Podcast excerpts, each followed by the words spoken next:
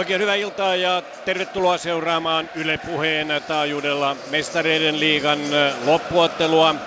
Ottelupaikka on San Siro Milanossa, jossa paikallinen AC Milan ja Inter Milan ovat ottaneet jo 1900-luvun alkupuolelta lähtien yhteen, ja nyt neljännen kerran tämä stadion on myös Mestarien liigan finaalinäyttämönä.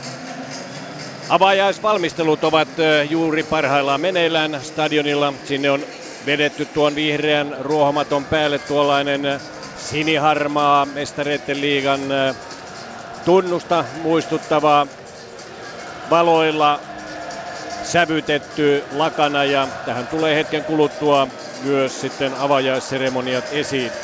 Vastakkain ovat, kuten 2 vuotta sitten Lissabonissa, 2 Madridin joukkuetta, eli Real Madrid vastaan Atletico Madrid. Tämä on 6. kerta, kun saman maan joukkueet ovat vastakkain Mestarien liigan finaalissa, joten jännitystä varmasti riittää, ja ennen kaikkea jännitystä riittää siinä, että joukkueet olivat La Ligassa peräkkäisillä sijoilla. Real Madridhan hävisi pisteellä La Liga-mestaruuden Barcelonalle, ja sitten puolestaan Atletico Madrid 2 pistettä perässä Real Madridia oli 3.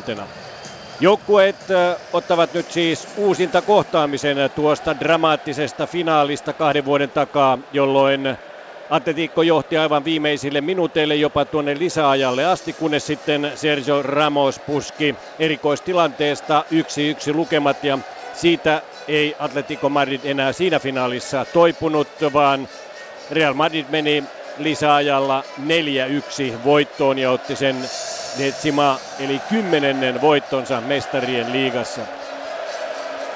Atletico Madrid on nyt 3. kerran finaalissa mukana ja Real Madrid puolestaan ennätyksellisen 14. kerran hakemassa finaalivoittoa itselleen.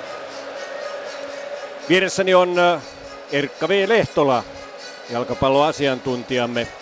Erkka, onko odotettavissa erilainen kamppailu kuin 2 vuotta sitten? Se oli huikea jännitysnäytelmä, joka todellakin venyi jatkoajalle, ja Atletico taipui silloin. Oli jo romuna pikkasen ennen peliä, pääsee tänään paremmista askelmista liikkeelle. Mä odotan ehkä vieläkin kiihkeämpää, vieläkin tasokkaampaa jalkapalloa, ja tuntuu siltä, että jännitys tulee tänäänkin säilymään ihan loppuun asti. Jos katsotaan joukkueiden kokoonpanoja, niin Real Madridilla on 7 pelaajaa siitä ryhmästä, joka pelasi tuossa 2 vuoden takaisessa finaalissa. Sergio Ramos, joukkueen kapteeni, Marcelo ja Dani Carvajal kaikki puolustuslinjasta. Luka Modrić pelasi, ja Gareth Bale, Karim Benzema ja Ronaldo, eli tuo BBC kärkikolmikko oli siinä ottelussa mukana. Toisella puolella puolestaan Juanfran, Godín, Filipe Luís, Koke ja Gabi olivat tuossa ottelussa mukana, joten ainakin Atletico Madrid on muuttunut siitä, mutta onko muuttunut parempaan vai huonompaan suuntaan? Silloinhan Atletico Madrid oli juuri voittanut La Liga-mestaruuden. Joo, mä koen, että parempaan suuntaan, ja oikeastaan viittaan siihen, että tänään he pääsee tasan tarkkaan parhaalla kokoonpanolla. He on saanut nyt Espanjan liigasta on kulunut jo tovi, kun se liiga päättyy. On saanut todellakin ensin huilata ja sen jälkeen valmistautu rauhassa. Ja kaikki on kunnossa, kaikki ovat vireessä. Viimeksi Diego Costa pelasi muistaakseni 8-9 minuuttia ja tuli vaihtoon alusta, että kokeiltiin onkohan kunnossa. Ei ollut. Nyt on tilanne on niinku parempi. Ja mielestäni joukkoja, nyt jos saadaan, että joukkoja on pudottanut jo Bayern Münchenin ja Barcelonan, niin se jo kertoo, minkä tason ryhmästä on kysymys. Kyllä. Ottelun delegaatti eli korkein virkamieshän on Palloliiton puheenjohtaja Pertti Alaja, joten varmasti hyvissä käsissä, ja turvallisuuden kakkosmiehenä täällä on Julle Karjalainen, joka on Palloliiton turvallisuuspäällikkö, eli ainakin näin muodoin olemme hyvässä seurassa täällä ja turvallinen olo tuntuu olevan. Mennäänpä kuuntelemaan, mitä Jari Litmanen sanoi Matti Härköselle tässä hetki sitten, kun Jari on täällä television kommentaattorina meillä. Kuunnellaan, minkälainen haastattelu Matin ja Litin välillä käytiin. San Siro ottelun näyttämönä. Aikamoinen italialaisen jalkapallon katedraali. Vai mitä mieltä sinä olet, Jari Litmanen? No ei pelkästään italialaisen jalkapallon katedraali, vaan kyllä minä näen henkilökohtaisesti tämän yhtenä jalkapallon pyhätöistä koko maailmassa. Että ehdottomasti yksi niistä hienoimmista ja suurimmista paikoista. Täynnä loistavia joukkueita, täynnä loistavia yksilöitä tämä stadioni nähnyt ja täällä on aina hieno olla. Niin itsekin olet jokuisen kerran täällä pelannut. Minkälaisia muistoja tästä mahtavasta näyttämästä sinulla on? Joo, kyllä Inter Milaniin vastaan, AC Milaniin vastaan tullut pelattua täällä ja pettymyksellä lähdetty pois. Varsinkin se jälkimmäinen AC Milaniin vastaan oltiin ihan viime sekunneille asti semifinaalipaikassa Champions Leagueassa kiinni, mutta taisi olla Insaaki Tuumason Akseli, joka järjesteli sitten loppujen lopuksi niin 3-2 voiton Milanille ja me lennettiin ulos. Niin, siinä itse kuitenkin teit tuossa ottelussa maalin. Se nyt taitaa alkaa laihlohtua. Joo, eihän siinä vaiheessa sitten tietysti enää lasketa näitä juttuja, että se unohtuu. Mutta nyt kun äsken siitä kysyit tuossa, niin se taisi olla just nimenomaan tähän päätyy kyllä. Cristiano Ronaldo, hänen kunnostaan puhuttu ottelun alla. Onko 100% vai ei, sitä me ei tiedetä, mutta sinulla oli vain 95-finaalin alaiset tilanne, että et ollut aivan täydessä tikissä. Minkälainen tilanne se on valmistautua näin tärkeään otteluun, kun tietää, että ei ole 100% kunnossa? No onhan nämä finaalit ehdottomasti jokaisen pelaajan uran näitä kohokohtia ja haluaa olla parhaimmillaan silloin. Ja enemmän siinä lasketaan sitten päivistä kiinni, että riittääkö aika ja minkälaiseen kuntoon pääsee. Kyllähän tietysti niin Cristiano Ronaldo on niin iso pelaaja tälle ottelulle Real Madridille, eli hänen pitää olla niin kuin kentällä ja joukkue luottaa häneen ja hän ehdottomasti haluaa olla tietysti mukana tällaisessa ottelussa ja mieluusti vielä ratkaisemassa. Ja tietysti niin kyllä siinä on aina vastustajalla, tässä tapauksessa Atletico Madridilla, niin pieni semmoinen pelko puseron alla, että mitäs jos CR tulee sieltä jossain vaiheessa, mutta se on selvää, että näissä otteluissa pitää olla aina parhaassa fyysisessä ja henkisessä vireessä ja silloin voi odottaa tulosta, mutta kyllä nämä on niin isoja otteluita, että puolivallolle ei pärjää. Sellainen outo skenaario mietitään tähän. Zinédine Zidane ja Diego Simeone tulevat molemmat kysymään sinulta, että Jari, meiltä puuttuu yksi pelaaja. Kumman paidan vedät päälle? No joo, aika kaukaa tosiaan haettu, mutta niin sanotaan näin, että itsellä on tuo Barcelona-tausta, niin ei tässä hirveästi ole vaihtoehtoja, eli kyllä se varmaan tuo raitapaita sitten olisi. Näin siis Jari Litmanen, mutta mitä sitten miettii Zinédine Zidane ja kumppanit?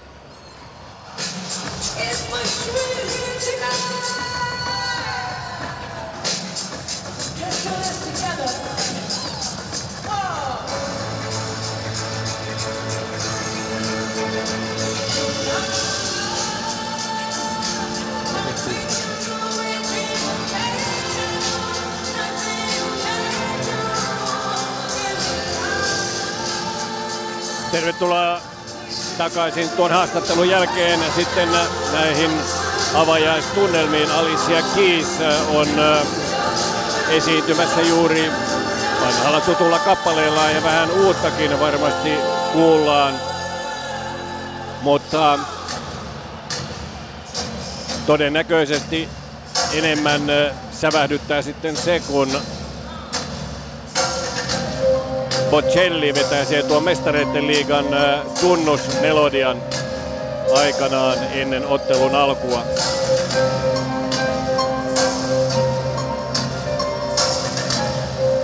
Melkoinen jytinä on stadionilla, 72 000 henkeä tänne mahtuu. 80 000 hän on San Siron kapasiteetti. Ja stadionhan tunnetaan myös Giuseppe Meazza stadionina Interissä aikanaan 30-luvulla. Ja myös Milanissa pelannut Giuseppe Meazza kuoli 70-luvulla ja hänen kunniakseen tämä stadion sitten nimettiin uudelleen. Meazzahan oli 34 ja 38 voittamassa Italialle jalkapallon maailmanmestaruutta. Niin, Jari Litmanen pelasi aikanaan varsinkin kaudella 94-95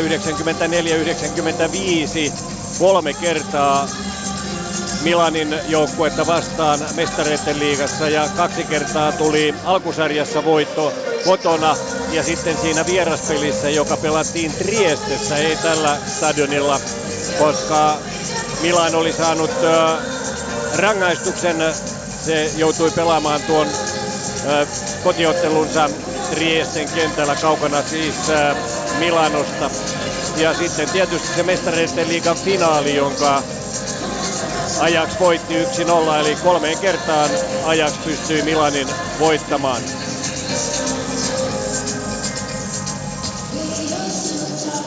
Melkoinen avajaisnäytös tosiaankin on meneillään. Alicia Keys esittää tuoreempiakin kappaleitaan ja noin 100 henkeä tanssiryhmää tuolla stadionilla, jotka muodostavat nyt tuollaisen spiraalin, joka lähtee pyörimään.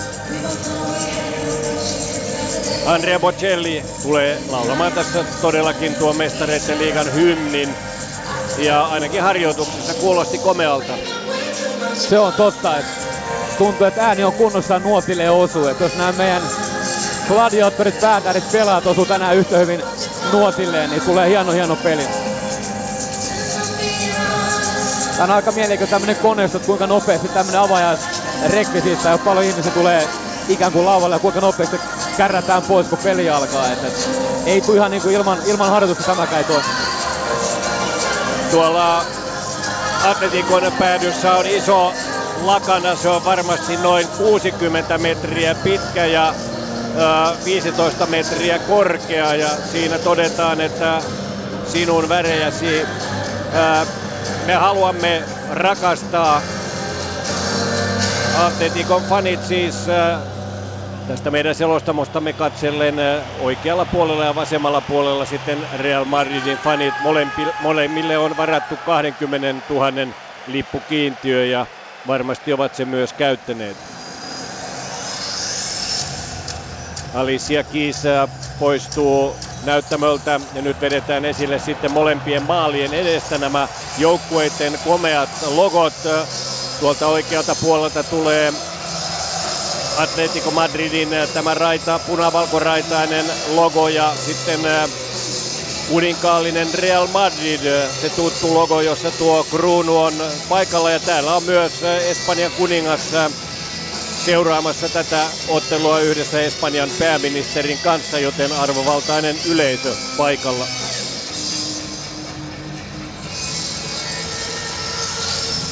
Pari minuuttia on enää siihen hetkeen, kun kickoffin pitäisi tapahtua, ja näiden rytmien jälkeen, kun lehterit täällä suorastaan basson äänistä tärisivät, odotetaan sitten tätä Mestareiden liigan hymniä ja Andrea Bocelli. Franco Baresi ja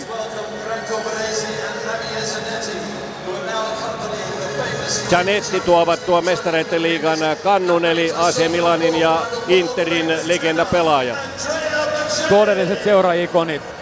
Franco Baresi edustaa kaikkea sitä hienoa, mitä AC Milan aikanaan saavutti Arrigo Sackin aikana. Ja Javier Gianetti, todellinen sotaratsu, argentinalainen pitkä linja, pelaa Interistä. Ja nyt Andrea Bocelli.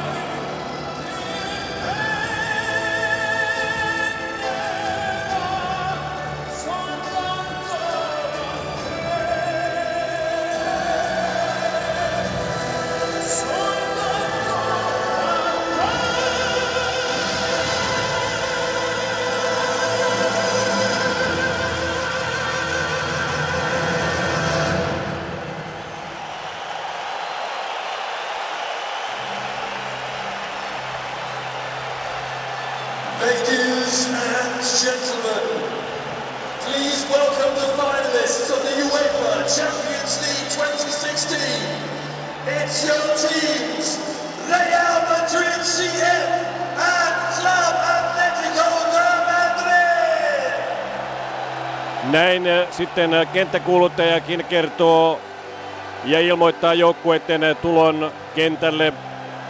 Samaan aikaan myös Real Madridin päädyssä meidän vasemmalla puolella on vähintään pinta-alaltaan yhtä iso tifo esillä, jossa toivotetaan Real Madrid tervetulleeksi finaaliin ja vamos Real!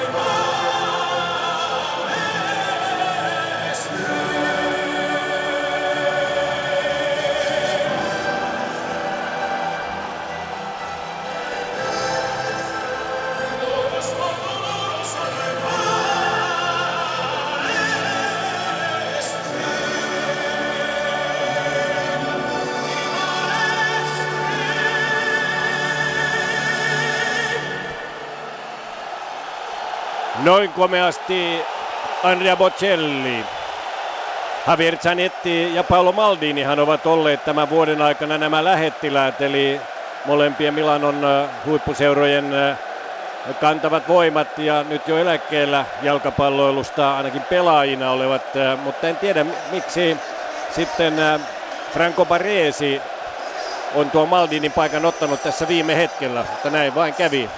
No, jalkapallossa tulee joskus nopeatakin ratkaisua, mutta Maldinikin on kyllä stadionilla. Tuossa hänet tuossa TV-kuvasta näin. Eikä huono vaihtomies ollut. Ei. Nyt viedään sitten tätä suurta siniharmaata lakanaa tuolta kentältä pois. Ja se on siis täyttänyt kokonaan tämän ruohomaton, joka nyt paljastuu sitten tämän lakanan alta. Ja tämä tähtikuvio, jolla taiteilija Alicia Keys esiintyi, sekin viedään tuolta portista ulos ja nyt ovat jo sitten tietysti itse ottelun päätähdet pelaajat tulleet kentälle ja jos pelaajille tämä on ikimuistoisa hetki, niin varmasti noille pikkulapsille, jotka yleensä tulevat sitten pelaajan käsipuolessa tuohon eteen yleisön nähtäville. Joo, tästä mulla on omakohtaistakin kokemus ja paljon pienemmässä mittakaavassa. Pikkulehtelät on käynyt saattamassa HJK:ta tai maajoukkuetta kentälle Sonnerstadikalla tai Olympiastadikalla. Se on jo pelkästään iso juttu, niin voi vaan miettiä, että mitä nämä pienet nappulat kubit ajattelee tällä hetkellä. Nyt hiljalleen saadaan lakanat sitten sivuun ja kerrotaan kokoonpanot. Jan Oblak, slovenialainen maalivahti, 23 vuotta ikää. On tällä kaudella pelannut erinomaisesti 38 ottelua ja La Ligan parhaaksi maalivahdiksi arvioitu pelaaja vartioi siis Atletico Madridin vedäjä. Sitten vasemmalta puolelta puolustuslinja Filipe Luís, Stefan Savić ottaa José María Jiménezin paikan. Jiménez on ilmeisesti vähän loukkaantunut eikä ole nyt avauksessa mukana, mutta montenegrolainen Stefan Savić tulee hänen paikalleen. Diego Godín, urugualainen keskuspuolustaja Savicin vierellä ja Juanfran, espanjalainen maajoukkuemieskin sitten siellä oikeana puolustajana. Keskikentällä Koke, Augusto Fernández, Gabi joukkueen kapteeni ja Saúl Ñíguez, Saul kuten hänet kutsutaan Espanjassa. Ja kärjessä Fernando Torres ja Antoine Griezmann eli ranskalais-espanjalainen parivaljakko kärjessä. Keylor Navas aloittaa tietysti Real Madridin maalissa. Sitten tuttu puolustuslinja Marcelo, Sergio Ramos, joukkueen kapteeni, Pepe, Dani Carvajal. Kolmen keskikenttä, Toni Kroos, Casemiro, Luka Modrić ja sitten BBC kärjessä, Ronaldo, Benzema ja Gareth Bale. Hurjat kokoonpanot. Niin kuin totesit, oikeastaan tämä Savicin tulo avaukseen on ainoa, mistä vähän mietittiin etukäteen, että mitenköhän on Jiménez vai hän pelaa. Ja tässä oli valmentaja Simeone ratkaisu. Englantilainen erotuomari Mark Clattenburg puhaltaa pelin käyntiin. Clattenburg on erittäin kokenut ja arvostettu erotuomari, joka on mukana myös Ranskan Euroopan mestaruuskisoissa ja hänen toistaiseksi ehkä arvokkain tehtävänsä on ollut Lontoon olympialaisten jalkapalloturnauksen finaalin tuomitseminen. Vastakkainhan olivat Brasilia ja Meksiko, jonka Meksiko silloin Lontoossa Wembleyllä voitti, mutta onhan Clattenburgilla myös erinomainen ura Mestareiden liigankin tuomarina, 28 ottelua ja kaiken kaikkiaan 66 UEFA-peliä, ja viimeisin peli ennen tätä Mestareiden liigan ottelu Atletico de Madrid Bayern München, jonka Atletico voitti kotonaan 1-0. Ja joutuu heti sitten puhuttelemaan siellä Kokea ja käy myös kasvot vastakkain Torresin kanssa. Tuo vapaa potku ei ihan miellyttänyt Atletin pelaajia, niinpä valkopaitainen Real Madrid saa ensimmäisen erikoistilanteen vapaa potkun omalta kenttäpuoliskoltaan ja lähtee sitten aika rauhallisesti rakentamaan. Pepe ja Ramos ja sitten Kroos antaa Marcelolle.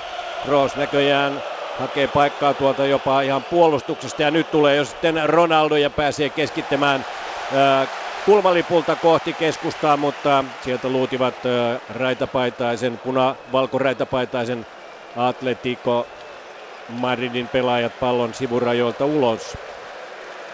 Sitten pallo palautuu Real Madridin kenttäpuoliskolle ja Pepe yrittää tavoittaa Ronaldoa tuollaisella 45 metrin syötöllä, mutta huonolla menestyksellä, ja näin rajaheitto Atletico de Madridille.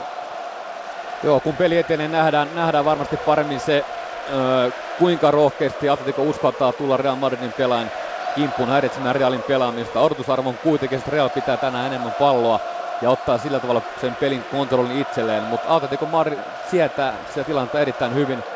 On pudottanut kaksi vahvaa pallohanta joukkuetta jo matkan varrella. Heille ei mitenkään uusi tilanne olla ilman palloa ja pitää homma paketti kasassa. Joukkueiden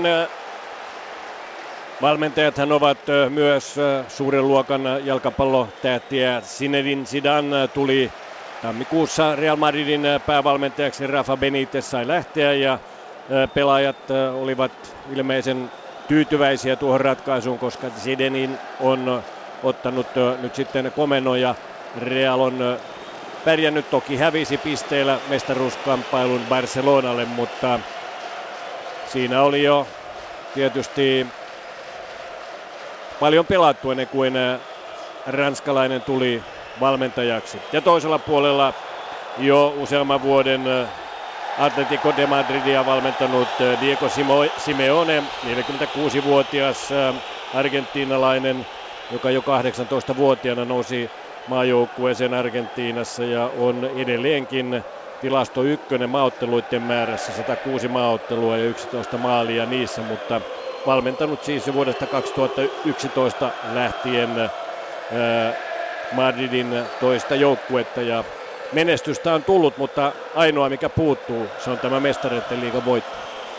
Näin, se on tämä suuri unelma vielä tavoittamatta. Tässä alussa kaksi kertaa, ensin tosiaan Koke otti Casemiro aika rajusti ja äsken Fernando Torres Pepeä, ja saatellaan Kokea ja Torresia leimalta tämmöisiä taitopelaajia, ei niinkään nyt joukkojen kovana on sitä kavereita, mutta se vaan kuvaa Atleticon sitä spirittiä, henkeä, identiteettiä. Jokainen pelaaja puolustaa, iskee iholle, kun sen paikka on.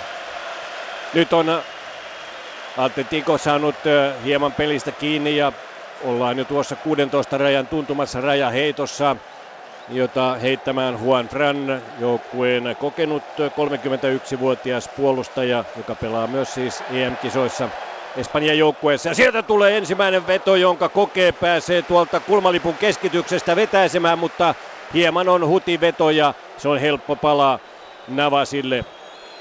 9-0 peliä on Keylor Navas pelannut Real Madridin peräsimessä Mestareiden liigan otteluissa. Vain Wolfsburg pystyi pistämään pallon kahteen kertaan Navasin selän taakse. Ja nyt tulee sitten Madrid ja siellä Bale kaadetaan 16 rajan kulmalla. Ei ihan tuolla rankkarialueen sisällä. Siihen jää metri puolitoista väliin. Ja nyt Clattenburg vetäisee tuota tuttua sumutetta siihen paikkaan, mistä pallo ammutaan, ja vie sitten muurin 9 metrin päähän, ja Kroos ja Ronaldo siinä antamassa tätä vapaapotkua, mutta viimeisenä sitten käy Bale koskemassa palloon. Ronaldo näyttää siirtyvän tästä tilanteesta pois, Ja jos nyt vanhat merkit pitävät paikkansa, niin Bale tämän ampuu, koska viimeksi koski palloon. Kyllä, Bale lähtee vetäisemään vasemmallaan. Ja kova kuti! Ja sieltä aivan viivalta Oblak torjuu tuon pallon. Oliko Ronaldo, joka pääsi sinne?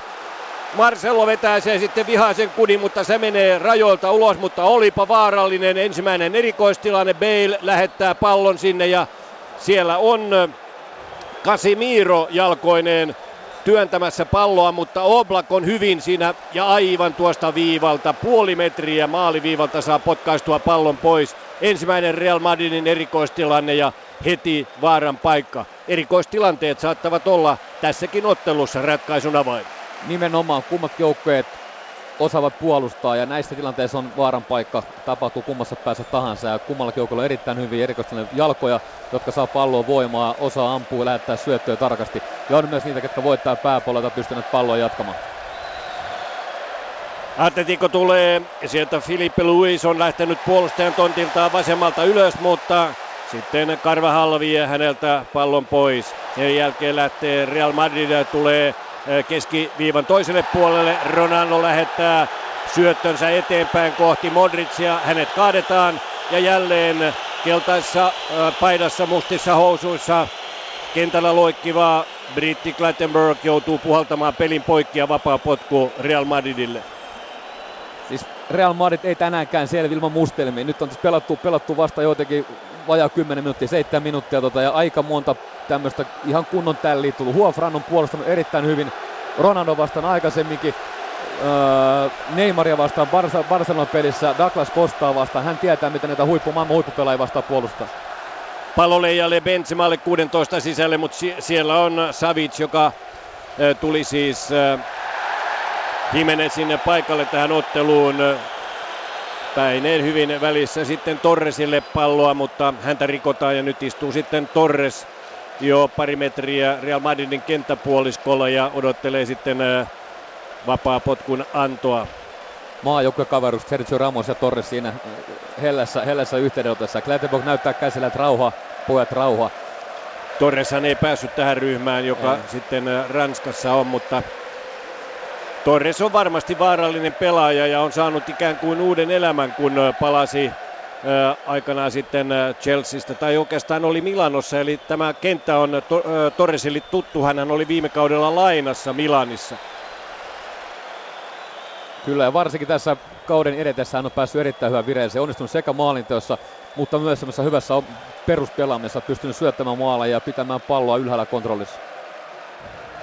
Tärkeitä maaleja Griezmannin kanssa. Griezmann nousee palloon päineen ja sitten Pepe ja Torres kamppailevat tuossa 16 alueen ulkopuolella. Pallo ajautuu Navasille. Navas antaa Marcelolle vasemmalle puolelle ja heti Benzemaa haetaan ja Savić joutuu siellä kovaan kyytiin. Juanfran tulee ja nostaa pallon korkealle ilmaan kohti keskiympyrää. Sitten Benzema on siinä Kokeen kanssa kamppailussa. Marcelo saa pallon, antaa Benzemalle. Benzema antaa sen sitten Baleille. Balein ympärillä kolme pelaajaa, joista Fernandes saa työnnettyä pallon, mutta ihan omilleen. Kroos pääsee laukaisemaan ja ensimmäinen kulma tulee, kun Kroosin laukaus pomppaa Savicin jaloista kulmaksi.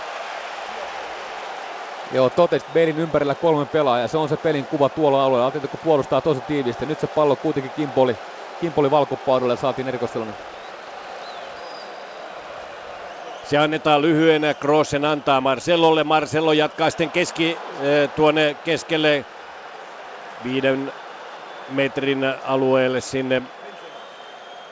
Sitten pallo takaisin 16 ulkopuolelle. Siellä se pomppii Torresin jaloista tuonne reunaan, mutta Casemiro ei saa siihen kontrollia. Sitten Modrić pystyy sen ottamaan joukkueelleen Benzema, mutta Benzema vastassa on Filipe Luís, joka yrittää työntää palloa sitten Griezmannille ja Carvajal vetäisee nyt siinä Diego Simeonen edessä ranskalaista jalkoihin ja totta kai Atleticon kannattajat tuolla toisessa päädyssä tähän protestoivat ja nyt joutuu sitten jo Clattenburg huomioimaan tämän tilanteen, koska kun 10 minuuttia on pelattu ottelua, niin aika kovia otteita on nähty.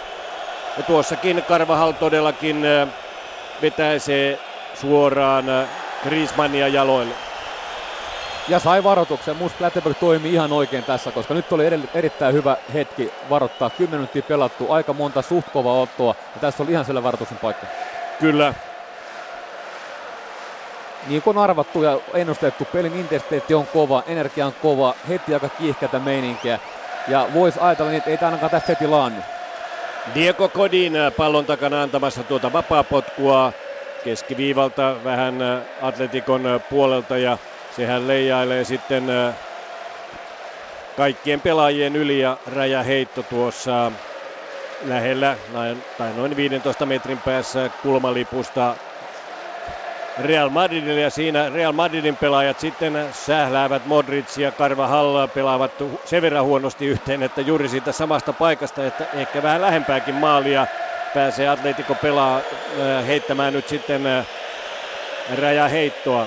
Filipe Luís, Koke, Modrić vastassa. Filipe Luís uudelleen yrittää tuollaista pientä syöttöä Fernandesille, mutta ei onnistu, ja sitten lähtee pallo leijailemaan Godinin jalasta. Godinhan teki avausmaalin 2 vuotta sitten siinä Lissabonin finaalissa, ja se säilyi pitkälle ottelun ainoana maalina, kunnes sitten Ramos aivan tuolla lisäajan loppuhetkillä pystyy tasoittamaan ottelun, ja Real Madrid pääsi lisäajalle ja voittoon. Pallo Atletico Madridin kenttäpuoliskolla, huono Godinin syöttö, sen katkaisee Modrić, mutta sitten Modricilta huono syöttö, ja niin tulee sitten kapteeni Gabi. Gabi kaadetaan siinä Zidanen edessä, mutta erotuomari ei tässä vihellä virhettä, vaikka kyllä siinä ehkä Gabia vähän kaltoon kohdeltiin. Navasin kautta Ronaldolle, Ronaldo antaa rinnallaan Benzemalle, sitten Kroos lähtee. Erotuomari näyttää hyötynäkökohtaa, katsotaan saako sitten tuosta jo Atletikonkin pelaaja keltaisen kortin. Se jää nähtäväksi seuraavalla pelikatkolla. Pepe puskee pallon Navasille, joukkueen maalivahdille, sitten Ramos antaa Marcelolle. Marcelo lähtee ohitusyritykseen, mutta Saúl ei päästä häntä ohi. Atletico on pystynyt prässäämään, pystynyt estämään Realin pelirakenteluun, ja tuo Realin kenttäpuoliskolla aika tehokkaasti ensimmäisten minuuttien aikana, ja on sillä tavalla tosi hyvin pelissä mukana. Kyllä, ja siinä kun rajaheitto odoteltiin, Kroos kävi jo Clattenburgilta hieman kyselemässä, että eikö siitä äskeisestä tilanteesta varoitusta tule raitapaidoille. Ei tule, peli jatkuu, raitapaidoilla pallo, tullaan 16 alueen sisälle, ja siellä on sitten hyvin jo Saúl loikkimassa pallon kanssa, mutta ei ihan pääse siihen, joutuu hieman kylittäen tulemaan, ja Navas nappaa irtopallon itselleen. Tietynlainen pelin rytmi on poissa, niin rikkonainen, että alkuun on ollut paljon rikkeitä, paljon peli on ollut poikki, vapaa potkuja ja vähän tuommoista epämääräistä potkimista. Taktisesti ei mitään yllättävää. Atletico puolustaa, on päässyt prässäämään aika korkeatakin, ja sitten erittäin hyvin puolustaa keskikentän keskustaa. Siinä Real ei pysty paljon palloa pitämään. Ronaldo esitti keskiympyrässä nuo tutut askelharhautuksensa, lisää pallon pysymään omillaan. Sitten Modrić levittää Ramosille, Ramos Marcelolle. Marcelo antaa Baleille, joka on tullut tuonne vasemmalle puolelle, ja Juanfran joutuu työntämään sitten Balein kentän pintaan. Kyllä tässä näkyy se, että Diego Simeone on kyllä saanut oman joukkueensa sellaiseen energiaan ja hurmokseen tässä, että nyt ei kyllä Atletico Madrid tule tässä 3. Mestareiden liigan finaalissaan helpolla myymään nahkaansa. Just näin, hän pystyy tekemään sen lähes pelistä toiseen, ja se on se nimenomaan se iso taika.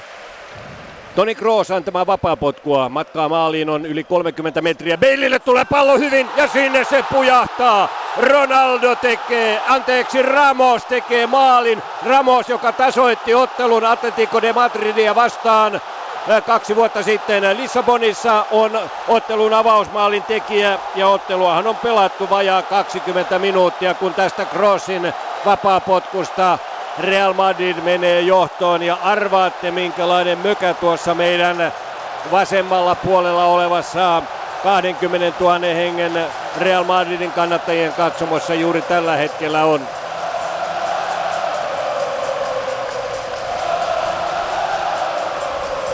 Koko San Siro hytkyy tällä hetkellä, kun tämä kannatusjoukko virittäytyy lauluunsa. 1-0. 15 minuuttia oli pelattu, kun Sergio Ramos, joukkueen kapteeni, tekee tämän kauden ensimmäisen maalinsa Mestarien liigassa. 10. ottelu ja ensimmäinen täysosuma. No, Kroosin loistava sisäänpäin kiertävä, todella luja pallo, johon Gareth Bale saa päätä väliin, jatkaa palloa kohti maalia entisestään. Ja sitten tosiaan Sergio Ramos, joka on näissä aivan maailman toppelaaja, jatkamaan päättämänä tämmöisiä tämän kaltaisia palloja pussin. Oli hyvin lähellä paitsiota, mutta ilmeisesti kuitenkin hyvällä puolella, koska maali hyväksyttiin. 92. ottelu Mestareiden liigassa kautta aikojen Ramosilla ja nyt 9. maali. Ja tämän kauden ensimmäinen maali tulee tärkeään paikkaan. Sitten rajaheitto, jonka Bale antaa. Benzema yrittää ottaa palloa itselleen. Diego Simeone näyttää, että mieshän siellä sukelteli ja varmaan vähän sukeltelikin. Se, mihin tämä johtaa, tämä Realin aikainen 1-0 maali, on se, että nyt Atleticon on pakko myös palloa pitämällä ottaa pelistä vahvempi ote. Heidän täytyy tietysti hyökätä. Totta kai kontrolli pitää säilyttää, järki pitää olla mukana, tasapainosta pitää pitää kiinni. Mutta jos olisi käynyt toistepäin, Atleticosta sen ensimmäisen maalin, olisi ollut peliluonne ihan toinen. Nyt punavalkoisten on pakko tulla ja eka puolen aikana jo. Näyttää vähän siltä, että myös Real Madrid hieman höllentää sitten tuota omaa pelirytmiään ja energiaansa, huilaa ikään kuin tämän maalin jälkeen, mutta siihen ei varmasti paljon ole aihetta, koska Atletico saa nyt sitten pelijuonnesta kiinni ja pallo leijailee tuonne Saulin ulottumattomiin 16 sisällä, ja sieltä se menee sitten loppujen lopuksi myös ulos rajoilta, rajaheitto Real Madridille. Joo, se on just niin, että jos Real Madrid passivoituu liikaa, rupeaa puolustamaan omalla alueella, tarjoaa Atleticolle pelistä vahvemman otteen. Siinä on omat riskinsä. Toisaalta Real Madrid on yksi maailman parta myös vastahyökkäyksissä. Nimenomaan tämä BBC-akseli lähtee niin tykinlujaa eteenpäin, että se on aina vaarallista. Carvajal antaa Modricille, Modric Baleille, Bale tulee jo Atleticon kenttäpuoliskolle, puolenvaihto sitten tuonne Marcelolle, mutta Marcelon syöttö Ronaldolle menee liian pitkäksi. Yksi kulmapotku, pari vapaapotkua Real Madridilla, ja se johtaa tätä finaalia 15 minuutin kohdalla tulleella maalilla 1-0. Pelikelloa ei ole muualla kuin tuolla vastapäisessä katsomossa, sen yläpuolella on tuo suuri taulu, mutta sinne ilmestyy tuo kello vasta 15 tai tämän ensimmäisen maalin kohdalla. Ja sitten maalipotku, jonka Jan Oblak antaa, 23-vuotias slovenialais maalivahti, 50 ottelua, joissa 32 nollapeliä. Ja tuli Benficasta Atletico de Madridin veräjävartijaksi, kun Courtois lähti Chelseain, josta oli lainassa silloin 2014 Atleticon joukkueessa. Vapaapotku jälleen Real Madridille. Carvajal antaa hyvin Baleille, mutta Baleä vastassa Godin, ja katkaisee sitten Filipe Luís ja Fernandes uudelleen, sitten Filipe Luís. Modric tekee tuollaisen polvikyykkäyksen siihen eteen, joten Filipe Luís joutuu antamaan Savicille tuonne taaksepäin. Sitten Godin siihen eteen, Fernandes lähtee viemään palloa ylöspäin, tilaa on, Kroos tulee vastaan. Toiselle laidalle Juanfranille pallo, Juanfran antaa sen sitten joukkueen kapteeni Gabille. Gabi lähtee hakemaan sieltä Torresia, Pepe tulee kuitenkin eteen ja katkaisee. Ja sitten pääsee valkopaitainen joukkue jälleen lähtemään hyökkäykseen. Kroos, 3 raitapaitaa siinä ympärillä, mutta Kroos pystyy antamaan syötön Ronaldolle. Pallo kierretään jo tuohon keskiympyrään Casemiron kautta. Ja nyt alkaa jo tuollainen härkätaistelu huutoilla Real Madridin kannattajien keskuudessa sen verran näyttävästi. Real Madrid siirtelee palloa nyt mieheltä miehelle. Benzema tällä hetkellä oikealla puolella. Mutta sitten Koke pistää pallon rajoilta ulos ja kättelee siinä mennessään myös Benzema. Siinä ei montaa sekuntia tarvi yhdenkään valkopaitaisen pitää pallo, kun siinä on tosiaan 3-4 raitapaitaa kimpussa. Atletico liikkuu näissä peleissä aina enemmän kuin vastaaja. Jokainen pelaa tekee hirvittävän määrän metrejä. kovilla juoksuilla. Sitten on tosi tietysti heidän kannalta tärkeää, että kun he saa pallon, pitäisi pystyä jonkun aikaista palloa pitämään, jotta sitä energiaa säästyy myös siihen hyökkäyspelaamiseen.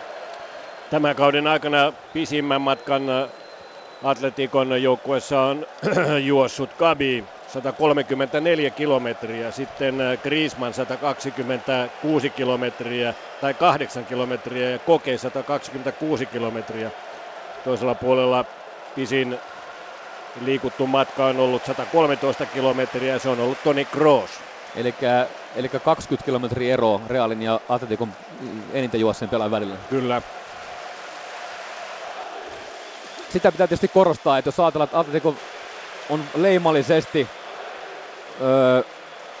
tämmöinen peliä vastaanottava joukko, joka iskee vastaan mutta se on osittain myös niin harhakuva, koska Espanjan liigassa he usein pitää näitä heikompia vastaan myös palloa enemmän ja he on totta kai siellä on erittäin taitavia pallollisia pelaajia myös. Ja nyt me tässä pelin aikana koetaan, nähdään, kuullaan, mihin nämä palloistaiturit pystyy.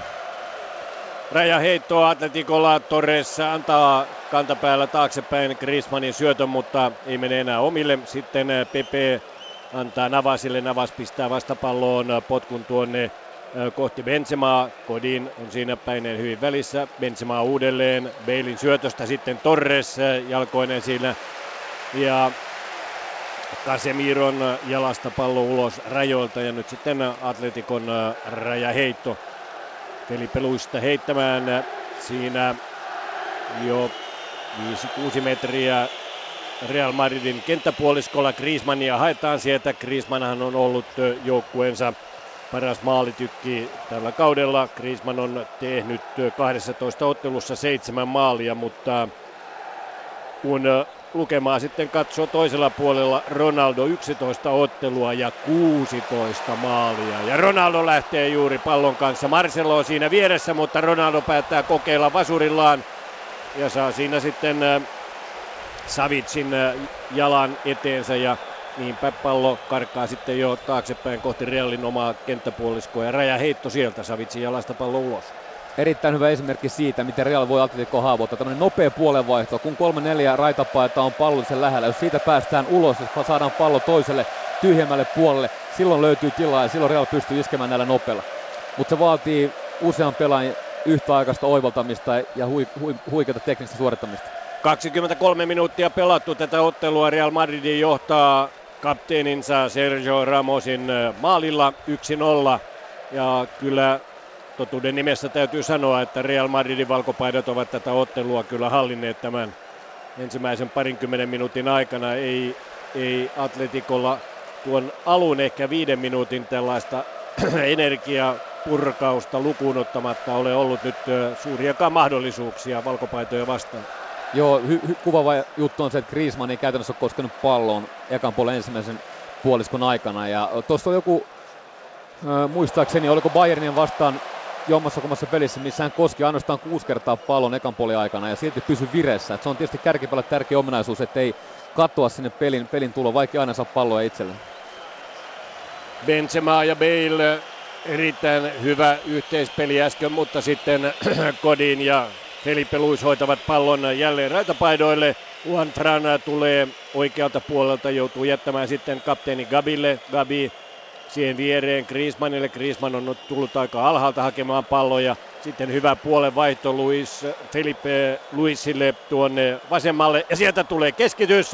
Juanfran pääsee paluupalloon 16 ulkopuolelta, mutta askeleet eivät oikein sopineet. Lähtee sellaista laakavetoa vetämään, mutta huonosti sopivat askeleet ja pallo leijailee yli Real Madridin maalin. Joo, itse asiassa eilen kun oltiin katsomassa harjoituksia, niin Juanfran teki monta hienoa maalia keskitystä. Toki niin tuli lähemmäs maaliin kuin tässä äsken.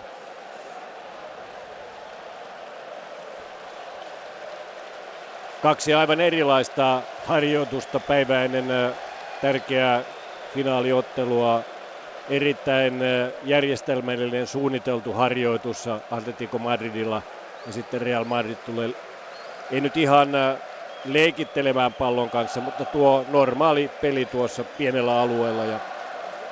Joo, vähän vastaava juttu kuin vuosi sitten, jolloin Juventus otti selvästi vakavammin ja ikään kuin näytti enemmän olevan tosissaan siinä harjoittelussa ja koitti vielä jollain tavalla treenatakin jotain jopa teemaa.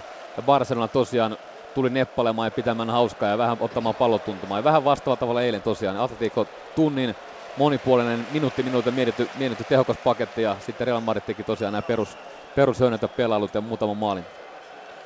Nyt liikkuu jälleen valkopaidoilla pallo hyvin. Ronaldo on tullut oikealle puolelle. Joutuu sitten kahden pelaajan ahdistelemana antamaan alaspäin Pepelle. Pepe siirtää sivuttain Ramosille tuollaisen 30 metrin syötön. Sitten Marcelo. Ja ei siinä raitapaidat pääse, siellä Torreskin juoksee sitten vähän hölmön näköisenä ympäri kenttää poikittain. Ja yrittää sitten estää näitä syöttöjä, mutta ei siinä onnistu. Ja Carvajal antaa alaspäin Modricille. Modric on pudonnut alas, kun Carvajal on siirtynyt vähän ylemmäksi. Ja sitten Modricin hyvä puolenvaihto Marcelolle. Marcelo antaa Kroosille, joka harhauttaa siinä sitten Torresin pallosta pois ja pystyy syöttämään Pepen kautta aina tuonne Carvajalille. Carvajal Ronaldolle. Ronaldo sitten takaisin. Ja Pepen kautta Modricille. Modric sivuuttain keskiympyrään Kroosille. Nyt on kyllä ylivoimasta Real Madridin esitystä juuri tällä hetkellä. Eihän siinä pääse raitapaitainen joukkue edes koskemaan palloon. Bale, Benzema tulee sivuuttain. Pystyy syöttämään Carvajalille tuonne 16 kulmalle. Tämä antaa Ronaldolle ja Ronaldon nosto, mutta Oblak tulee esiin. Ei siinä Benzema ehtinyt palloon. Oblak ottaa varmasti tuon itselleen. Joo, Real kontrolloi ihan täysin tapahtumia. Nyt on erittäin hyvä valkopaitojen liike. Pallossa on paljon vauhtia. Se liikkuu laidalta keskeltä toiseen laitaan, joka pakottaa Atleticon pelaajat juoksemaan paljon. He on koko ajan vähän jäljessä. Eivät pääse prässäämään, hakemaan oikeasti pallonristoja. Ja tämä tilanne on erittäin hyvä Realille. Ilta alkaa tummoa Milanossa San Siron stadionilla. San Sirohan on tämä alue, mihin aikanaan 1900-luvun alkupuolella tämä stadion perustettiin. Suunnittelivat jopa 150 000 hengen katsomoa tänne, mutta se ei toteutunut. Ja vuoden 1990 Italian jalkapallon maailmanmestaruuskisoihin tämä sai tämän nykyisen muotonsa, eli vetää 80 000 henkeä. Nämä kuuluisat kierreportaat, joista tullaan eri kulmista tänne stadionille sisään, ovat tunnusomaiset tälle stadionille. Ja nyt 72 000 henkeä suurin piirtein on kapasiteetti tähän Mestareiden liigan finaaliin, kun lehdistö- ja median paikkoja tietysti on useampi tuhat täällä viemässä yleisön paikkoja. Nyt tulee Atletico sitten kohti Navasin vartioimaa maalia, mutta ei pääse ihan 16 alueen sisälle, kun jo valkopaidat katkaisevat. Carvajal antaa alaspäin Pepelle. Pepehän oli vuonna 2014 penkillä, ei pelannut siinä finaalissa, joten Pepeillä portugalilaisella keskuspuolustajalla varmasti myös mielessä, että tämä ottelu on voitettava. Hän haluaa myös mestaruuden tässä joukkueessa tällä kertaa. Diego Simeonehan on koko ajan korostanut sitä, ettei tämä ole mikään Atleticon kosto Real Madridille, vaan tämä on uusi mahdollisuus saada sitten Mestareiden liigan voitto. Voitto, joka oli jo vuonna 1974 niin lähellä, mutta ei sitten toteutunut, vaikka Luis Aragones 114 minuutin kohdalla jatkoajalla pääsi pamauttamaan 1-0 johdon, mutta sitten Hans-Georg Schwarzenbeck, Bayern Münchenin kovaluinen pelaaja, linttasi yhteen ja mentiin uusinta otteluun, jonka sitten Bayern München voitti 4-0, ja tuohan oli Bayern Münchenin ensimmäinen voitto Euroopan cupissa ja nykyisessä Mestareiden liigassa. Pallo on nyt ollut hetkittäin sitten Atleticolla. Griezmann saa pallon tuolla 16 sisällä, yrittää nostaa sen Ramosin yli. Ramos tulee siihen vastaan ja pitelee nyt sitten rintakehää, mutta tämä johtaa kuitenkin ensimmäiseen Atletin kulmapotkuun. Molemmilla nyt yksi kulma. Joo, ensimmäinen kerta kun Griezmann löydettiin. Hyvä pystyjuoksu sinne korkean pallon linjan taakse. Hyvä ensimmäinen kosketus. Siitä yritti suoraan jatkaa pallon maalille. Ja voitti joukkueelle kulmapotkun. Ja kulmapotku antamaan Koke. Se tulee tuohon maalin etutolpalle, jossa Benzema pääsee puskemaan. Sitten Fernandes yrittää paluupalloa 16 sisälle. Se ajautuu kuitenkin Gabille. Gabi nostaa sen takaisin, tavoittelee siellä Diego Godin ja Koke saa irtopallon itselleen ja sitten Kokeen kierteinen veto menee takakulmalta hieman ohi. Oli hyvä yritys Kokeelta ja siinä yritettiin myös sitten Godinin pää saada siihen vielä väliin, mutta Godin ei kuitenkaan pysty tuohon nousemaan. Ja tässä ensimmäiset oikeastaan Atleticon vaaralliset tilanteet. Joo, Kokeilla on loistava oikea jalka ja yrittää tämmöistä. Oikeastaan niin kuin sä voit sekä ampua että syöttää samalla potkulla, kun saat vaan sen pallon menemään kohti maalia. Sinne tuli tosiaan Diego Godin muun muassa lujaa ja se pallo saattaa joskus mennä suoraankin maaliin, jos se vaan tolppien väliin osuu. Puoli tuntia on pelattu Ramosin maalilla. Real Madrid johtaa tätä finaalia 1-0. 14. ennätyksellinen finaali siis Real Madridilla. Ja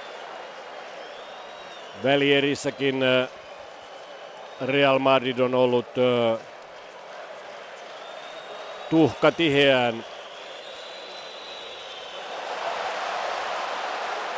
Real Madrid pääsee hyvin katkaisemaan, niin lähtee Casemiro, antaa hyvän syötön Benzemalle. Benzema on tuolla oikealla puolella 16 rajalla, pääsee ohittamaan siinä Godinin, mutta hyvin tulee Oblak kädellään pelastamaan ja sysää pallon omille raitapaidoilleen.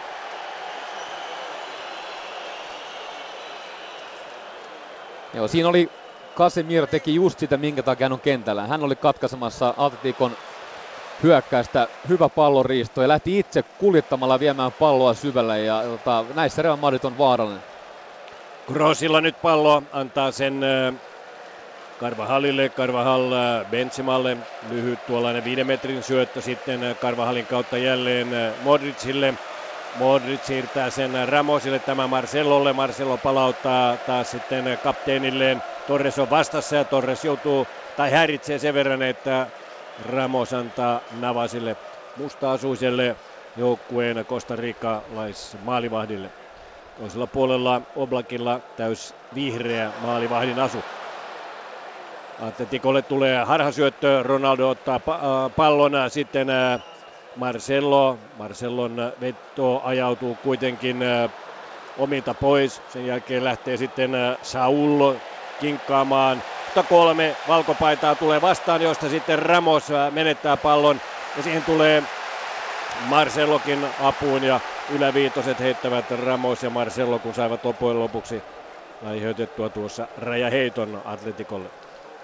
Saúl on tämmöinen uudemman polven espanjalainen erittäin taitava laitahyökkääjä. Voi pelaa useata eri paikkaa ja on tosi monipuolinen pelaaja. Teki sen loistavan maalin Bayernia vastaan. Pitkä soolo ja upea vasen-jalka takakulma.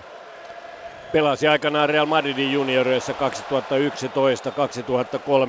2011-2013, mutta sitten tai 11- ja 13-vuotiaan siinä välillä, mutta sitten sopimus, joka on juuri uusittu vuoteen 2021 asti. Saulilla ikää vasta 21 vuotta. Ja nyt tulee Griezmann, ranskalainen. Ranskalainen laukaisee tuollaisen ovelan vasemmallaan, yrittää tuonne takaylänurkkaan, mutta se ei millään tavalla yllätä Navasia. Hän ottaa helposti pallon itselleen. Griezmannhan on,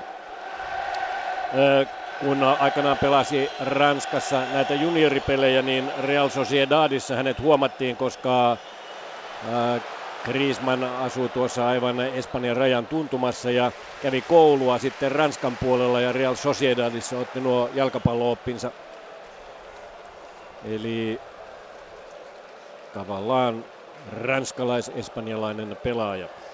Griezmann on 12 ottelussa siis tehnyt 7 maalia tällä kaudella. Ja oikeastaan juuri tällä kaudella lyönyt lopullisesti itsensä läpi ja sopeutui tämän Simeonen systeemiin ja kumpakin suuntaan tekee oivallista työtä. Nyt alkaa tulla isoja määriä maaliin. Kyllä, ja sitten varmasti Atleticon kannattajat odottavat tuolla omassa päädyssään, että näin tapahtuisi. Pitkä matka on katsojilla katsoa tuonne Real Madridin kannattajien edessä olevaan Navasina vartioimaan maaliin, mutta sinne päin on pallo juuri menossa.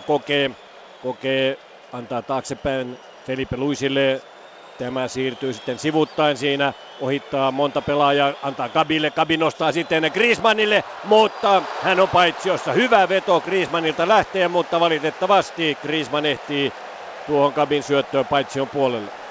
mun mielestä nähtävissä ensimmäisiä lieviä oireita, että Real ei puolusta ihan niin tiukasti kuin heidän pitäisi tehdä, ja Atletico on saanut paremman otteen pelistä. Siinä oli sekä Torres että Griezmann molemmat paitsion puolella, mutta tietysti jos Griezmann ei olisi ollut ja maaliin pallo olisi mennyt, niin Torresia ei olisi laskettu siinä lukuun. Griezmann on päässyt viimeisen 6-7 aikana 3 kertaa jo pallo, eli hänkin pääsee peliin paremmin ja paremmin mukaan koko ajan. Navasin pitkä maalipotku, Casemiro saa paluupallon itselleen, palauttaa sen omalle kenttäpuoliskolle Pepelle, Pepe siihen keskiympyrään sitten takaisin Casemirolle, tämä Kroosille. Kroos löytää Ronaldo, joka kikkailee tuollaisen pienen trikin takaisin sitten. Sen jälkeen Carvajal laidalla antaa Baleille ja sitten Modrić, mutta sen jälkeen sitten raitapaidat riistävät jälleen pallon. Griezmann, Filipe Luís, Koke, Gabi, Koke uudelleen pallon kanssa. Sen jälkeen lähdetään sitten innolla eteenpäin, mutta siinä on liikaa intoa ja pallo ajautuu jälleen alakerran puolelle. Saulkin oli tullut peliin mukaan ja nyt tuo Atleticon oikea puoli on täysin tyhjä. Sinne lähtee Saul hetkittäin sitten juoksemaan. Jää kuitenkin tuohon keskelle. Odottaa Felipe Luisin syöttöä, joka joutuu kuitenkin antamaan Fernandesille taaksepäin. Sitten Savić. Savić pelaa nyt 7. Mestareiden liigan ottelun tällä kaudella. Pelasi PSV:tä ja Bayernia vastaan, kun loukkaantumisia oli. Koke. Griezmann tulee siihen mukaan. Koke menee kuitenkin kohti keskustaa. Sitten jälleen Saúl. Saúl tällä vasemmalla puolella. Lähtee vasemmallaan keskittämään, mutta Marcelolle. Marcelo ohittaa tuon pallon ja niin Ronaldo peittää sen verran hyvin, että siinä tulee Real Madridille rajaheitto. 37 minuuttia pelattu, edelleenkin 1-0. Ramosin maalilla Real johtaa. Iso ero siinä, miten Real Madrid puolustaa. Heillä on kyllä pelaaja aika lähellä pallo, mutta siihen pallon ei kuitenkaan isketä. Eli tuossa Atletico pystyy pitämään palloa suht helposti hallussaan syvällä Realin alueella. Ja tosiaan jos näin jatkuu, niin ihan varmasti syntyy maalinpaikka. Jos katsotaan ja ajatellaan jo niinkin pitkälle vaihtoja, vaihtopelaajia, kun katsoo Real Madridin vaihtopenkkiä, se vaikuttaa laadukkaammalta kuin Atleticon vaihtopenkki. Joo, mä oikeastaan koen niin, että siellä on Carrasco on semmoinen kova tykki, Atleticon vaihtopenkillä saadaan hyökkää, joka pystyy tulemaan kentälle tekemään jonkinnäköisen muutoksen. Realin puolelle totta kai James Rodriguez. Hese ja Isco. Isco, Hese. Siellä on monta. Lucas Vázquez pelannut hyvän kauden, kun päässyt mukaan. 52% hallintaa Real Madridilla. 48 tietysti sitten Atleticolle. Ja voidaan sanoa, että nyt tämän viimeisen 10 minuutin aikana tämä homma on tasaantunut. Joo, just näin. Että ihan varmasti Atletico viimeisen 10 varttitunnin pitänyt varmasti enemmän palloa kuin Real Madrid. Tälläkin hetkellä raitapaidat pitävät tuolla omalla puoliskollaan keskiviivan tuntumassa. Koke joutuu Balein ahdistelemana antamaan Savicille. Sitten Gabi. Gabin nosto suoraan Marcellon päähän. Siellä hajettiin Saulia. Ja pallo ehtii Ronaldon jaloista jo sitten rajoilta ulos. Ja tuosta keskiviivan läheltä Atleticon rajaheitto Juanfran. Antaa sen Gabille, tämä Kokeelle. Koke lähtee kohti keskustaa, löytää sieltä Griezmannin. Griezmann lähtee heti laukaisemaan vasurillaan, mutta yhtä heikko laukaus kuin tuo muutama minuutti sitten nähty. Ja kun se lähtee vielä tuolta 25-30 metristä, niin ei Navasilla ole vaikeutta. 40 minuuttia täyttyy hetken kuluttua. Ensimmäinen puoliaika lähestyy loppua. Joo, Atleticolla mielestäni Saulin pitäisi päästä enemmän palloon. Nyt Koke on koko ajan pallossa, liikkuu vasemmalla laidalla, tulee keskelle, on väli jopa tuolla kentän oikealla puolella hyökkäyssuuntaan, eli tekee paljon töitä, mutta Sauli ja Atletico ei ole löytänyt yhtään vastaavalla tavalla. Gabi tekee hartiavoimin töitä tuossa keskialueella, työntää pallon laidoille ja sieltä se palautetaan sitten toppareille, Godinille ja Savicille. Gabi löytyy jälleen keskeltä. Gabin syöttö Felipe Luisille. Puolustaja lähtee keskittämään ja nyt tulee hyvä pallo, mutta siihen ei ihan Saul pääse väliin, koska Ramos katkaisee tuon syötön, mutta jälleen oli ajatusta Atleticon pelissä. Joo, hyvä keskitys maalille. Real pääsee purkamaan. Sitten noihin kakkospalloihin Atletico pitäisi päästä nyt, tai ainakin kun peli etenee pidemmälle, vielä paremmin kiinni, että se paine pysyisi Realin päädyssä. Sitten pieni yhteentörmäys, jossa erotuomari Clattenburg näyttää, että ei siinä mitään pahempaa, vaikka Bale konttailee siellä kentällä yhdessä Fernandesin kanssa. Pieni yhteentörmäys, josta molemmat selviävät jälleen peliin mukaan. Nyt tulee aika hitaasti sitten Atleticon hyökkäys, siinä kolme miestä. Griezmann, Koke antaa alaspäin Godinille, Koke uudelleen. Sitten Gabi antaa toiselle puolelle Saulille. Saul on nyt tuolla jo oikealla puolella sitten, ja siellä on Juanfran oikeastaan hyökkäyksen puoli kärkenä, ja nyt hänen puolensa on tyhjä, kun sieltä lähtee Benzema syöttämään, mutta hyvin on Godin katkaisemassa, kun syöttö lähtee. Godin tuossa topparin tontillaan hyvässä asemassa. Sitten Griezmann tuo palloa ylöspäin. Käyttää sen ensin siinä Saulilla, sitten Juanfranilla. Gabi puolestaan pallossa levittää sen Filipe Luisille. Tämä löytää Koken siitä viereltään. Koke tuonne Juanfranille oikealle puolelle. Juanfrania vastassa Marcelo. Marcelo ei päästä miestä keskittämään, vaan tämä joutuu pakittamaan. Ja siinä on myös sitten Bale syöttöä taaksepäin estämässä, mutta Gabi tulee hätiin. Joka tapauksessa Atletico joutuu peräytymään aina tuonne keskiympyrän asti, josta lähdetään sitten tulemaan uudelleen. Pieni vihellyskonsepti tässä käy, nimittäin ei tuo kovin tehokkaan näköistä juuri tällä hetkellä tuo Atletin pelaaminen ole. Kokee pallon kanssa Fernandes siinä keskiympyrän paremmalla puolella. Kaarella mennään Fernandes ja häneltä Kroos riistää pallon, mutta sitten Gabi ottaa irtopallon, lähtee tulemaan eteenpäin. Hyvä syöttö Griezmannille, ja nyt kun lähtee oikealla vetoon, mutta ei sekään mene ihan tolppien väliin, menee puolitoista metriä ohi maalin, ja siinä Navaskin oli hyvin mukana. Joo, ei siinä ole kova vauhti tuossa Atleticon pelaamisessa, mutta siitä huolimatta he saa tilanteen puolikkaita aikaa, ja se johtuu siitä, että Real Madrid ei iske pallolliseen lainkaan painetta. Totta kai kun tullaan tuonne lähelle heidän maaliaan, silloin alkaa tapahtua, mutta aika vaivattomasti Atletico pääsee tuon 25-30 metrin. Ja nyt Griezmann on päässyt ampumaan oikealla hänen huonompi alkansa, ja se mun mielestä tuossa vedossa kyllä näkyy. Milanon lämpötilahan päivällä on ollut tuollaista varmasti lähellä 30, mutta iltaa kohden sitten ilma on hieman viilentynyt, ja se varmasti helpottaa pelaajien urakkaa tänään. Valkopaidat lähtevät jälleen ylöspäin, mutta Ronaldo menettää hukkaa syötön, joka sieltä Modricilta tuli, ja Zidane heristelee hieman sormea siinä, kun pallo annettiin ilmaiseksi Atletin pelaajille. Sitten lähtee tiukka puolenvaihto. Koke ei pysty pitämään palloa rajojen sisäpuolella, kun Savić yrittää tuota puolenvaihtoa hänelle. Rajaheitto nyt sitten Real Madridille. Carvajal heittämään. Puolitoista minuuttia ensimmäistä puoliaikaa jäljellä. Mitään suurempia katkoja tässä ei ole ollut. Eli korkeintaan minuutti tässä Clattenburgin kellossa on lisäaikaa tähän ensimmäiselle puoliajalle. Jos sitten sitäkään. Nyt Bale harhauttaa siellä pari kolmekin pelaajaa. Ja kun siinä tulee Fernandes häntä vastaan, Clattenburg näyttää, että ei tuossa kaadossa ollut mitään vikaa. Siellä Bale itse hyökkäsi Fernandesin yli ja kaatui, joten pallo raitapaidoilla. Fernandes antaa Godinille. Godin lähtee harppomaan varovasti eteenpäin, joutuu siirtämään sivuun Savicille. Ollaan vielä Atleticon kenttäpuoliskolla. Gabi näyttää sitten, että annappa pallo tänne. Koke, ja Koke lähtee keskittämään, mutta pallo osuu siinä Casemiron jalkaa välillä, ja sitten on vaikeuksia. Pallo palautuu jälleen Atleticon kenttäpuoliskolle. Oblak saa pallon Godinin päästä. Oblak nopea Savicille. Sitten lähtee Gabi.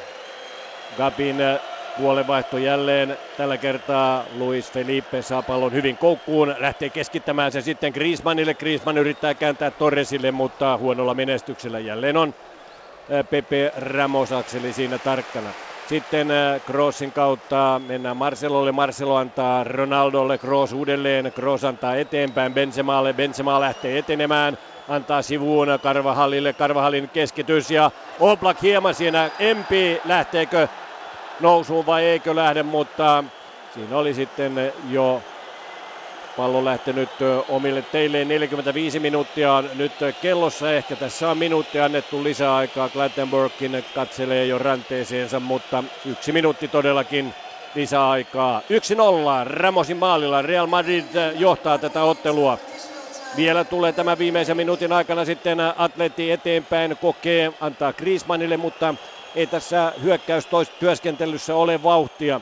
Griezmann pystyy antamaan Saulille, joka tulee hyvin, juoksee tuohon keskelle, mutta siinä on jälleen valkopaitoja sen verran, että syöttö katkeaa. Sitten Bale kiirehtii eteenpäin. Baleilta ottaa Gabi pallon helposti pois, mutta vahingokseen sitten sysää sen myös rajoilta ulos. Ensimmäinen puoliaika on aivan hetken kuluttua sitten päätöksessä. Näin kuuluu Mark Clattenburgin pillin vihellys ja ensimmäinen puoliaika. 45 minuuttia on pelattu. Voidaan sanoa, että ensimmäinen 10 minuuttia oli kyllä sellaista jalkapalloilua, että siinä olisi luullut, että keltainen kortti viuhuu enemmänkin kuin vain sen yhden kerran, kun Dani Carvajal sai tämän ottelun ensimmäisen ja ainoan varoituksen toistaiseksi. Mutta Real Madrid halusi ottaa pelin hallinnan itselleen ja sai sen, ja Sergio Ramos teki sitten maalin Crossin antamasta vapaa potkusta. Mutta Erkka, minkälaisia huomioita sinulle tähän ensimmäiseen 45 minuuttiin tuli? Odotetun kiihkeä alku, kovin kaksinkampailuita, rikkonaista, tuli vapaapotkuja. Real Madrid selvästi vahvempi, otti niin kuin sanoin täydellisen otteen pelistä. Varmasti osittain sen ansiosta syntyi erikoistilanteita, joista tämä paras vaihtoehto johti maaliin. Aika pian maalin jälkeen kuitenkin joukkue passivoitu, ja aika selvästikin. Ja sen jälkeen Atletico sai vähän vähältä enemmän odetta pelistä, Griezmann rupesi löytymään. Mitään avopaikkoa tietenkään Atletico ei pystynyt luomaan, mutta mä uskon, että Zidane on tyytyväinen siihen alun energiseen otteeseen ja 1-0 johtoasemaan, mutta ei kovasti muuhun. Ja mä kuvittelisin, että hän olettaa, että joukkojen pitää taas pikkasen aktivoitua enemmän. Ne ei ihan niin herkästi päästä Atleticoa niin syvälle omalle alueelleen. Ja taas Simeonin kannalta varmaan korostaa sitä, että pyritään pitämään palloa näin, olemaan ehkä vähän nopeampia, pyrkimään ratkaisuihin terävämmin täällä Realin alueella, tulemaan kakkospalloihin rohkein mukaan, kun Real purkaa, niin saadaan uudestaan pallo itselleen. Ja sitten totta kai hän korostaa sitä, että kun meidän pakko yrittää maalintekoa, hyökätään rajusti, pitää yrittää säilyttää tasapainoa, pitää pystyä estämään Realin nopeat vastahyökkäykset. Ja loppujen lopuksi sitten tuo viimeinen 15 minuuttia ottelussa käänsi pelin hallinnan tai pallohallinnan, josta nyt sitten voidaan jonain mittarina käyttää Atletico Madridille sen pallohallintaprosentti 52, eli se kääntyy sitten toisin päin kun alussa oli. Mutta jos ajatellaan näitä tähtipelaajia, Atleticon Torres ja Griezmann olivat aika näkymättömiä ensimmäisellä puoliajalla, ja ei Ronaldo, Benzema, Balekään päässyt oikein vauhtiin, eli näkyvimmät pelaajat varmasti nämä pitkin kenttää työtä tekevät Toni Kroos, Lukas Modrić ja sitten Gabi ja Koke ja Saul toisella puolella. Joo, kyllä Torres oli lähes käytännössä kokonaan pois pelistä, ja Griezmann pääsi vasta vikan kympin aikana, vikan varten aika jonkun verran hätyttelemään, niin kuin olemaan jonkunnäköisenä uhkana, mutta todellakin niin kuin sanoin, niin tämä keskialueen pelaat on ollut paljon pallossa, paljon esillä, Koke tosi paljon, Gabi samaten, Augusto Fernández tykkään, hän tuli muistaakseni jo tammikuussa Celtasta ja on Celtassa aika paljon kantanut maalijohtavia syöttöjä, jonkun verran myös maaleja. Atleticossa rooli on pikkasen puolustavampi, tasapainottavampi, mutta mielestäni tosi hyvä pelaaja, hyvä hankinta tähän ryhmään. En usko, että Simeone tai kumpikaan tekee vielä mitään vaihtoja, mutta jos tämä tällä jatkuu, niin kyllä Simeone jossain vaiheessa reagoi, että Torresin pitää tulla esiin paremmin mukaan. Näin se varmasti on. Real Madrid johtaa siis tätä Milanon finaalia 1-0. Kapteeninsa Sergio Ramosin 15 minuutin kohdalla tekemällä maalilla, joten näistä numeroista jatketaan toisella puoliajalla. Nyt kuuntelemme täällä Yle Puheessa päivän muun urheiluannin, Urheiluradio tämän illan osalta. Jalkapallon erätauolle pieni katsauspäivän muista urheiluista. Aloitetaan formularadoilta. Formula 1 kauden 6. osakilpailun Monacon GP:n aika-ajoissa saatiin uusi mies kärkeen, kun Daniel Ricciardo oli katuradalla nopein ja otti uransa ensimmäisen paalupaikan. MM-sarjaa johtavan Nico Rosberg kaasutteli toiseen lähtöruutuun ja toisen rivin lähtöpaikat menivät Lewis Hamiltonille ja Sebastian Vettelille. Kimi Räikkösen autoon vaihdettiin vaihdelaatikko, minkä seurauksena hänen lähtöpaikkansa huomiseen kisaan on 5 ruutua aika-ajosuoritusta heikompi. Räikkönen oli aika-ajon 6, eli hän starttaa kisaan 11 lähtöruudusta. Valtteri Bottaksen aika-ajo päättyi toiseen osioon. Hän oli aika-ajon 11, mutta nousee Räikkösen rangaistuksen seurauksena 10. ruutuun. Ja sitten yleisurheiluun. Vantaalla käydyssä kotimaisen keihäskauden avauskisassa kultaisessa keihässä Ari Mannio ylitti ainoana heittäjänä 80 metrin rajan. Keihäs kaarsi 3. kierroksella reilut 81 metriä, joka on samalla kauden kotimainen kärkitulos. Ihan kiva, että sai yli 80 heitettyä. Ihan ok avaus. Miltä se heittäminen tänään oikein tuntui? Todellakin kauden avaus oli kyseessä. No joo, että 2 ensimmäistä meni aika laitoin vauhdin kanssa vähän mennä sakata rytmin kanssa sinne. Mutta sitten 3. sai semmoisen rennon helpon heiton ja viimeisillä heitolla sitten yritin vähän niin kuin räjättää pottia, mutta ei sitten onnistunut. Että pikkuhiljaa nyt, että oli paljon hyvää ja sitten vähän huonoa. Turhaa semmoista höntyilyä oli tänään. Niin sinä olit ainoa, joka ylitti tänään 80 metriä. Teemu Virkkalalla oli vaikeaa, joutui kisan jättämään kesken. Mitä sanot, minkälainen kisa tämä näin kokonaisuudessaan oli? No joo, tämä on kauan ensimmäinen kisa, että ainahan se on sekavaa vähän kaikilla, että monesti tulee sitten vähän yllättäjiä, että voi tulla aikoissa kisoissa, mutta vähän sekava kisa oli tänne. Miltä se kisakalenteri näyttää tästä eteenpäin? 2 viikon päästä Raaseborissa olisi tarkoitus heittää, että siellä sitten vissiin Ruuskanenkin on viivalla, niin katsotaan missä kunnossa se on. Minkälainen avaus tämä nyt on sitten tätä jännittävää kesää ajatellen? Siellä on EM-kisat tarjolla ja sitten olisi vielä Rioakin kaiken päälle. No kyllähän tämä juhlavuosi urheilijalle on, että hyvä avaus ihan, että tyytyväinen on, että 80 oli semmoinen minimitavoite tänään ja sai semmoista vähän sitä heitosta kiinni ja se kyllä onnistui, että ihan tyytyväinen on. Tuulija Kössö haastatteli. Sami Peltomäki kiskaisi lähelle 80 metrin rajaa 79,02 ja tuo heitto ylitti 2 sentillä EM-kisarajan ja toi kisassa 2. sijan. Teemu Virkkalan heittäminen oli vaikea ja mies mittautti vain 3. kierroksen heittonsa. Sentin yli 76 metriin kantaneen heiton jälkeen Virkkala jätti kisan kesken. Tulos riitti 3. sijaan. No vähän tuntui olkapäässä ja meni runnomiseksi että siinä olisi riski ollut, että räpsähtää kiertäen kalvosin tai joku hajalle, että päätin sitten jättää kesken. Niin hyvin rikkonainen sarja tuossa. 1 onnistunut heitto. No ei sekään oikein onnistunut, että tulos kuitenkin mukava saada ja jostakin mistä lähtee jatkamaan. Tämä oli sinun osaltasi kauden avaus. Mikä on tilanne nyt? Tuntuuko miltä olkapää? Onko vakavastakin vaivasta kyse? Ei ole, että pikkusen sillä alkoi särkemään, mutta heitin sen jälkeenkin vielä yhden eikä se siitä pahentunut, että mutta se oli niin sekasta ja runnomista, että ei mitään järkeä riskeerata tässä vaiheessa. Niin, sinulla on tullut 7 ristiaskel tuohon mukaan. Kuinka se nyt tässä kisatilanteessa toimii? Mikä niin kuin tänään oikein, voi sanoa näin, että mätti? No se loppu siinä edelleenkin, että se ei tuntunut helpolta. Että pikkusen hiljaisemmasta se menee hyvin, mutta toivotaan, että se kisojen kautta lähtee siitä kulkemaan. Niin selkeästi huomaa, että voimaa on kuin pienessä kylässä, mutta se ei sitten aivan siihen heittoon kuitenkaan pääse. Ei, ja sitten kun se menee oikein, niin se lähtee vielä paljon lujempaa se keihäs, ja menee kyllä kauaksi. Naisten kisassa voiton vei Sanni Utriainen. Hän latasi kauden 3. kisassaan toisella yrittämällään 59,41. Semmoinen semikiva, että tavoitteena alkukaudella on aina mennä kisalta vähän eteenpäin ja nyt näiden 3 kisan kanssa ollaan toteutettu sitä suunnitelmaa, että eka oli semmoinen 5.6 ja sitten oli 5.7 ja nyt 5.9, että siitä kautta semmoista kisavarmuutta sitten kauden tärkeimpiin kisoihin. Miltä se heittäminen tänään oikein tuntui? No se tuntui hyvältä ja hakemiselta, että se niin kuin mielen ja kropan synkronointi, että mieli on vielä viime vuoden kesän lopulla ja kroppa on kuitenkin reenattu koko talven ylitten, niin niiden tavallaan semmoinen yhteen tuominen, niin se on näiden niin kuin ensimmäisten kisojen agenda, että ne pitää saattaa yhteen. Nyt todellakin EM-kisan raja ylittyy kirkkaasti. minkälainen, kuinka huojentavaa se on, että ollaan jo lähempänä sitä 60. Rio kuitenkin sitten siellä syksymällä. No, mulla on sillä hyvä tilanne, että periaatteessa kun EM-raja on nyt jo tehty tänä kesänä, mutta niin kun se Rio-raja on jo viime kesät tehty, niin ei tarvitse niitä rajoja niin ajatella tai vangita ajatusta sinne, että keskittyy vaan siihen, että saa sen kisaamisvarmuuden itselleensä ja päästään sitten rennosti heittää niissä arvokisoissa. Jo aiemmin tällä viikolla Amsterdamin EM-kisarajan ylittänyt Jenni Kangas heitti kisassa toiseksi. Kankaan toinen heitto kantoi 57,39.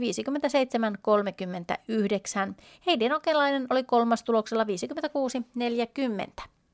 Ja sitten kotimaan palloilu ja miesten superpesiksessä pelattiin 3 ottelua. Seinäjoki voitti Hyvinkään kotiutuslyönneillä 2-1. Sotkamo oli jaksoin 1-0 Jyväskylää vahvempia. Oulu kukisti Kouvolan 2-0. Naisten superpesiksen mestarisuosikit Jyväskylän Kirittäret ja Lapuan Virkiä kohtasivat Jyväskylässä. Kirittäret vei avausjakson 4-3. Jyväskylä oli menossa ottelun voittoon, mutta Lapua tasoitti jaksovoitot ottelun viimeisessä vuoroparissa, kun Janette Lepistön läpilyönti toi Lapualle 2 juoksua. Riikka Karppinen varmisti supervuorossa Kirittärille 2-1 voiton. Kirittäret jatkaa sarjassa ilman tappioita. No ihan katsottu paikka, että pitää se paikata se toisen jakson tasoittaman kämmiä teiltä, niin ihan katsottu paikka. 2-1 voitto teille tänään, 2-0kin oli jo ihan teidän hyppysissä. Miten sä kuvailisit päiväottelua? Erittäin tasainen, että tosi hyvät ulkopelijoukkueet oli kyllä kentällä nyt, että hyvillä suorituksilla sai vaan tilannetta, että ei ilmaiseksi saatu mitään kyllä.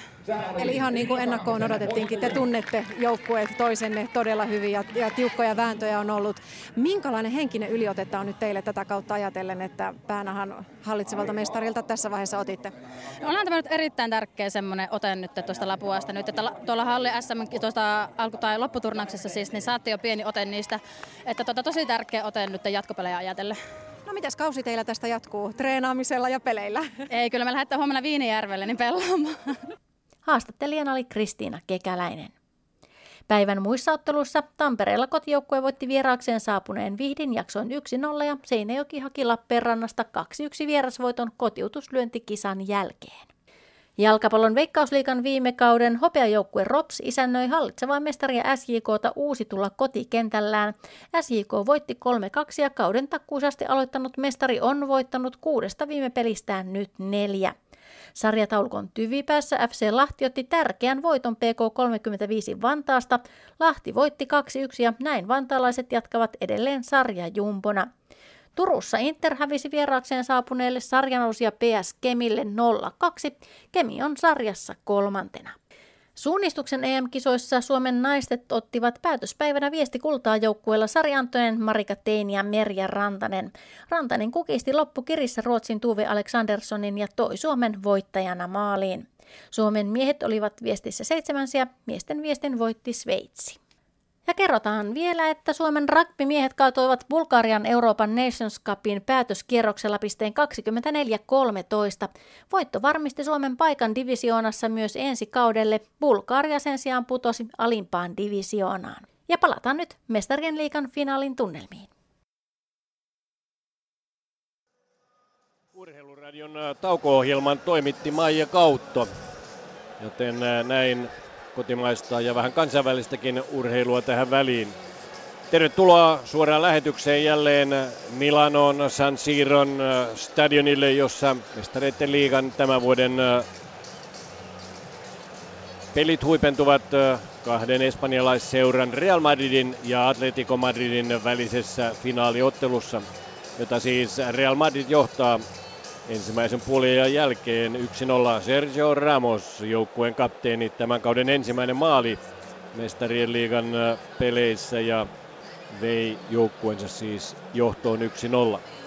Ja jos puntaroidaan joukkueiden kykyjä ja taitoja ensimmäisen puoliajan osalta, niin ilman muuta Real Madridilla oli niin hyvä suvereeni vaihe päällä tässä ottelussa, että kyllä Atletikosta tällä kertaa jäi aika vaisu kuva, mutta muistetaan kuitenkin se, että tällä kaudella pelatuissa La Liga-otteluissa ensin 1-1 peli Vicente Calderonilla ja sitten Santiago Bernabeulta kävi Atletico ryöstämässä pisteet 1-0 voitolla, ja Atletico ei ole hävinnyt Realille 6 viimeisessä joukkueiden välisessä pelissään, joten siinä mielessä tietysti ehkä lievän altavastaajan odotukset olivat korkealla, että tästäkin tiukka tulee, ja voihan sitä vielä tulla, vai mitä, Erkka? Joo, nyt on pakko muistaa se, että Atletico, jos mikään, niin ei ikinä luovuta, ei ikinä anna periksi. Se on tämän joukkueessa niin syvälle rakennettu mekanismi, että on tilanne mikä tahansa, niin loppuasti pelataan, ja tavalla tai toisella he tulee tähän peliin vielä paremmin mukaan. Hän saa jo pallonhallinnan, saa nähdä aktivoituko Real uudestaan, kumpi pystyy pallon hallitsemaan. Mutta jos ei mikään muu auta, niin Atletico tulee vielä taklaavaamaan kovempaa, tulee vielä prässäämään ylempään, tulee pelaamaan vielä härskimmin, ilkemmin. Yritetään jollain tavalla saada Realin pois rytmistä ja provosoimaan tarvittaessa. Että Simeonen ryhmä, Simeonen valmentajana on valmistunut ihan kaikki, mitä voittaminen vaatii. Kenttähenkilökunta on tehnyt kaikkensa saadakseen kaikki kuopat ja pienet virheet tuossa ruohamatossa korjatuksi. Ensimmäisenä pukusuojan uumenista tulee punapaitainen sinihousuinen Atletico Madrid kentälle.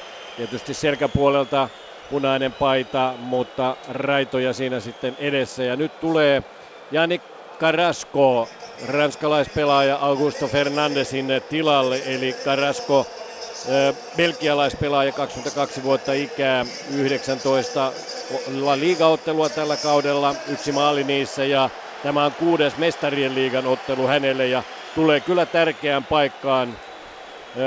Hänhän pelasi myös molemmissa otteluissa Barcelonaa vastaan liigan aikaisemmissa vaiheissa, ja siis juuri siinä vaiheessa, jolloin Atletico pudotti Barcelonan jatkosta pois. Yannick Carrasco, belgialaispelaaja siis nyt. Ja hyvin mielenkiintoista nähdä, että mille pelipaikalle, miten Simeone muuttaa. Muuttuuko jopa ryhmitystä vai tuleeko vaan niin kuin yksi yhteen tuskin tulee. Eli uskon, että hän ei ainakaan tuon keskelle mene. Meneekö sitten Koke tai meneekö Saul, mutta selvästi pyrkimys vaikuttaa. Hyökkäävä vaihto ehdottomasti joka tapauksessa. Atletico maalin perässä, jotain täytyy tehdä. Itse en odottanut, tulee ihan heti tauolla vaihto, mutta Simeone reagoi nopeasti ja varmasti tietää mitä tekee. Ja Carrasco on loistava hyökkäävä pelaaja, erittäin vaarallinen ohittamaan vaikka minkä näköisiä kikkoja pallon kanssa ja pystyy viimeistelemään tarvittaessa. Eli kiinnostava vaihto. Carrasco tuli Monakosta viime kesänä Atleticon paitaan, ja nyt ikää vasta 22 vuotta. Eli näitä kovia belgialaispelaajia, joita Euroopan kentillä nähdään nyt jo tukuttain. Ensimmäinen puoliaika siis 1-0 Real Madridille. Toinen puoliaika alkaa Mark Clattenburgin vihelyksellä, ja se tapahtuu juuri nyt. 45 minuuttia on peliaikaa jäljellä, jos jompikumpi johtaa 90 minuutin jälkeen tätä ottelua. Mutta kuten todettua, Atleticon 3. finaali vuonna 1974. Se joutui jatkoajalla tyytymään Bayernin kanssa 1-1 tasapeliin. Ja jatkoajalle meni tuo 2 vuoden takainen ottelukin. Nyt tulee jo ensimmäinen tilanne, sitten hyvä keskitys sieltä Filipe Luisin jaloista. Griezmannia ja Torresia haetaan kärjestä. Ja katsotaan nyt sitten, Carrascon pelinumero on 21, eli minnekä kohtaan mies sijoittuu. Hän pystyy pelaamaan keskikentällä tai hyökkäyksessä tietysti sitten myös. Griezmann saa hyvin pallon kokeilta itselle, antaa Torresille, ja Torres kaadetaan, ja siitä tulee pilkku. Pepe kaataa Torresin juuri siinä pilkun kohdalla, kun Griezmannin syöttö tulee, ja näin saadaan otteluun lisäväriä. Vain minuutti ehdittiin pelata tätä toista puoliaikaa, kun Atleti saa rangaistuspotkun. Kuka tulee sitten antamaan sen rankkarin? Muistetaan, että tuossa edellisessä rankkarissa Fernando Torres epäonnistui, joten pilkulle tulee pallon kanssa ranskalainen Antoine Griezmann. Ei siinä paljon epäselvyyttä ollut tuossa rankkarissa. Joo, Pepe yrittää voittaa aika isolla riskillä palloa etupuolelta, mutta osuu jalkaa ja pallo on pistellä. Jimenez katselee hermostuneen näköisesti, kuinka Griezmann asettuu pallon taakse. Kauden 8. maali on lähellä ja siellä Navasille nostetaan sitten kortti. Ilmeisesti Navas siinä vielä yritti jollakin tavalla häiritä Griezmannia. Liikkuu sivuttaen tuossa maalirajalla, heiluttelee käsiään ja nyt lähtee Griezmann vauhtiin ja upottaa pallon ylärimaan ja sieltä se pomppaa kentälle takaisin. Pallo näytti jo menevän kohti maalia ja se aivan tuonne yläputken alle, mutta se kimmahtaa ylärimasta takaisin kentälle ja arvaatte, että Atletico Madridin kannattajat hiljentyvät ja Real Madridin katsomon osassa nousee melkoinen häly. Jo toinen tuhlattu rankkari ratkaisevilla hetkillä. Atletico Madridilla ei onnistunut Torres edellisellä kerralla, ei onnistunut Griezmann tänään Milanon lauantai-illassa. Griezmann riistää pallon Modricilta ja Benzemalta. Sitten juuri peliin tullut Carrasco siirtää tuonne sivulle Filipe Luisille. Koke pallon kanssa, Koke siirtää Juanfranille. Juanfran menettää kuitenkin Marcelolle ja Marcelo nostaa sitten korkean pallon tuonne kohti keskiympyrää, jossa kukaan ei palloa. Sitten Casemiro työntää siinä Felipe Luisin kentän pintaa väärin ottein ja tuosta keskiympyrän kaaren paremmalta puolelta Atleticon vapaa potku. No, näyttää sitten Griezmann pelaa nyt oikealla puolella, selvästi haettu muutosta. Ja Griezmann saa tuosta vapaapotkusta pallon päähänsä ja yrittää puskea sitä sitten tuonne keskelle Torresille ja Carrascolle, mutta Navas tulee väliin. Joo, Carrasco meni vasemmalle, Koke pelaa oikeastaan vähän ylempänä kuin ekalla puolella ja Saul meni tuohon keskelle Gabin kanssa. Benzema ja Juanfran käyvät ankaraa kamppailua pallosta ja Clattenburg näyttää vapaapotkua Real Madridille ja se tulee tuosta 16 rajan sivulta. Sivu vapaapotku, vaarallinen paikka tietysti, jos tuonne saadaan jälleen miehiä keskelle, pitkiä miehiä, ainakin sinne menevät topparit yhtä marssia, Sergio Ramos ja Pepe 16 kohdalle. Ramos lähtee tekemään tilaa sinne. Niin tulee Crossin keskitys, mutta suoraan Felipe Luisin päähän ja sitten Griezmannille. Griezmann menettää pallon kuitenkin Marcelolle ja Marcelo pistää sen maalipotkuksi tuonne kulmalipun kohdalle, lähtee Marcellon potku.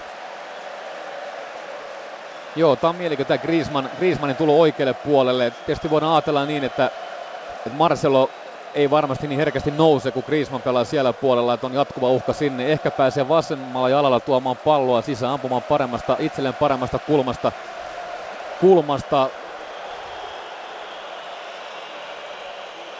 Carrasco ja Carvajal ottavat tuolla yhteen ja nyt Carvajal on kentän pinnassa loukkaantuneena. Ja pallo toimitetaan rajoilta ulos ja nyt lähtee sitten sinne huoltoporukka katsomaan Carvajalin kuntoa. Ja Zidane on jo tekemässä sitten ensimmäisen vaihdon joukkueelle. Siellä Danilo, joka on puolustajapelaaja, on tulossa kentälle. Brasilialainen Danilo, numero 23 selässään, 7. Mestareiden liigan tämän kauden otteluun. Pelasi liigassa 24 peliä ja teki 2 maalia. Ja on taistellut Carvajalin kanssa nimenomaan tuosta oikean puolustajan paikasta.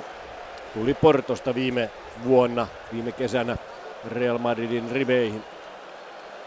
Joo, ilmeisesti Carvajalin kunto ei ollut paras mahdollinen tässä jo ennen tätä tilannetta. Hän jättää ikään kuin pelin keskeä, menee maihin ja Danilokin näytti olevan niin valmiina tulemaan kentälle. Tämä vaihe tehtiin niin nopeasti, että ehkä tähän oli jo varauduttu tauon aikana. Niin se voi olla, että siinä Carvajal vähän filmasi, että näyttää tosi loukkaantuneelta, mutta itkua hän siellä tuhertaa, kun lähtee kentältä ja Ronaldo hakkaa vielä päähän, että hyvä peli. Kokekin käy hänelle antamassa sitten pienen lausunnon ja 2 huoltajan saattamana Carvajal kentältä pois ja hänen tilalleen siis Danilo, 24-vuotias brasilialainen.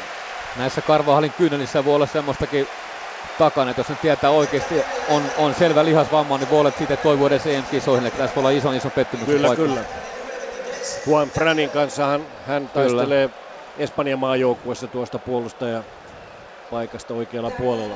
Danilo saa jo heti tuosta rajaheitosta sitten pallon itselleen, antaa sen Navasille ja Navas lähettää pitkän potkun rajoilta ulos, koska herrasmiesmäisesti pallo palautettiin takaisin Atletille tuon Carvajalin loukkaantumisen jälkeen. Ja nyt Torresia jälleen tavoitellaan, mutta Torres on kyllä ollut aika heiveröinen tuolla Pepen ja Ramosin käsittelyssä.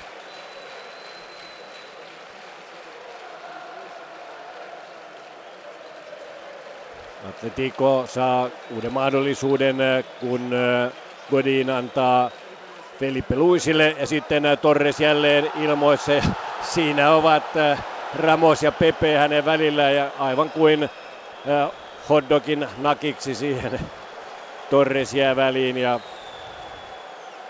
valkopaidat korjaavat pallon tuonne Atleticon kenttäpuoliskolle, josta Oblak sen palauttaa sitten omilleen. Filipe Luís on tänään ollut kyllä aika hyökkäävällä pelipäällä tuolta puolustajan tontiltaan. Tuo nytkin pallon ylös, antaa sen sinne 16 tuntumaan. Griezmann ohittaa Marcelon hyvin ja yrittää tuonne taakse Carrascolle sitten palloa saada, mutta uusi mies Danilo puskee sen kulmapotkuksi ja näin toinen kulmapotkuu Atletico Madridille tällä kertaa vasemmalta puolelta. Sieltä heitetään sitten tehosten mikrofoni pois ja kaaressa tulee pallo ja hyvä pallo tuleekin, mutta ei, pallo ei mene maaliin. Siinä on jo sitten ilmeisesti rike tapahtunut, mutta näytti jo siltä, että tuosta kakkospallosta jollakin tavalla Atletico saisi maalin aikaan, mutta ei. Oliko paitsi?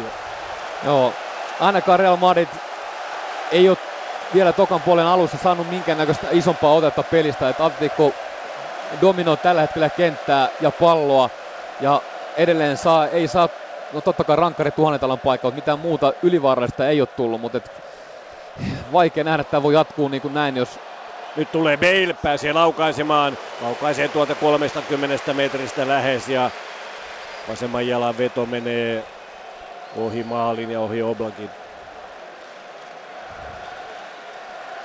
Terävä veto kyllä, mutta Balein tämän kauden avausmaali vielä puuttuu, vaikka tuossa viimeisessä ottelussaan Manchester Cityä vastaan näytti siltä, että Bale tuon sivuttais-laukauksen maalin veti, mutta sehän merkittiin sitten omaksi maaliksi Manchester Citylle ja niinpä jäi Baleilta avausmaali tekemättä.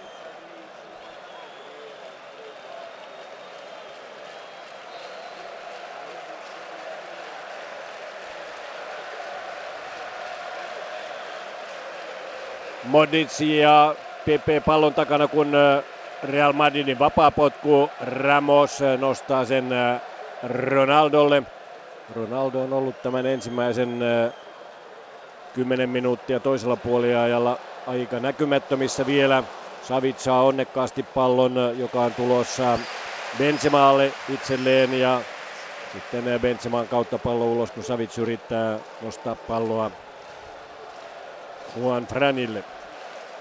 Juanfran sitten heittämään tätä rajaheittoa, Griezmannin päästää tuollainen vippaus taaksepäin ja sitten Casemiro käy makuulleen pallon päälle ja avustavakin näyttää, että vapaa potku Real Madridille. Se annetaan sivuttaa Modrić siinä keskiviivalla, lähtee tulemaan eteenpäin.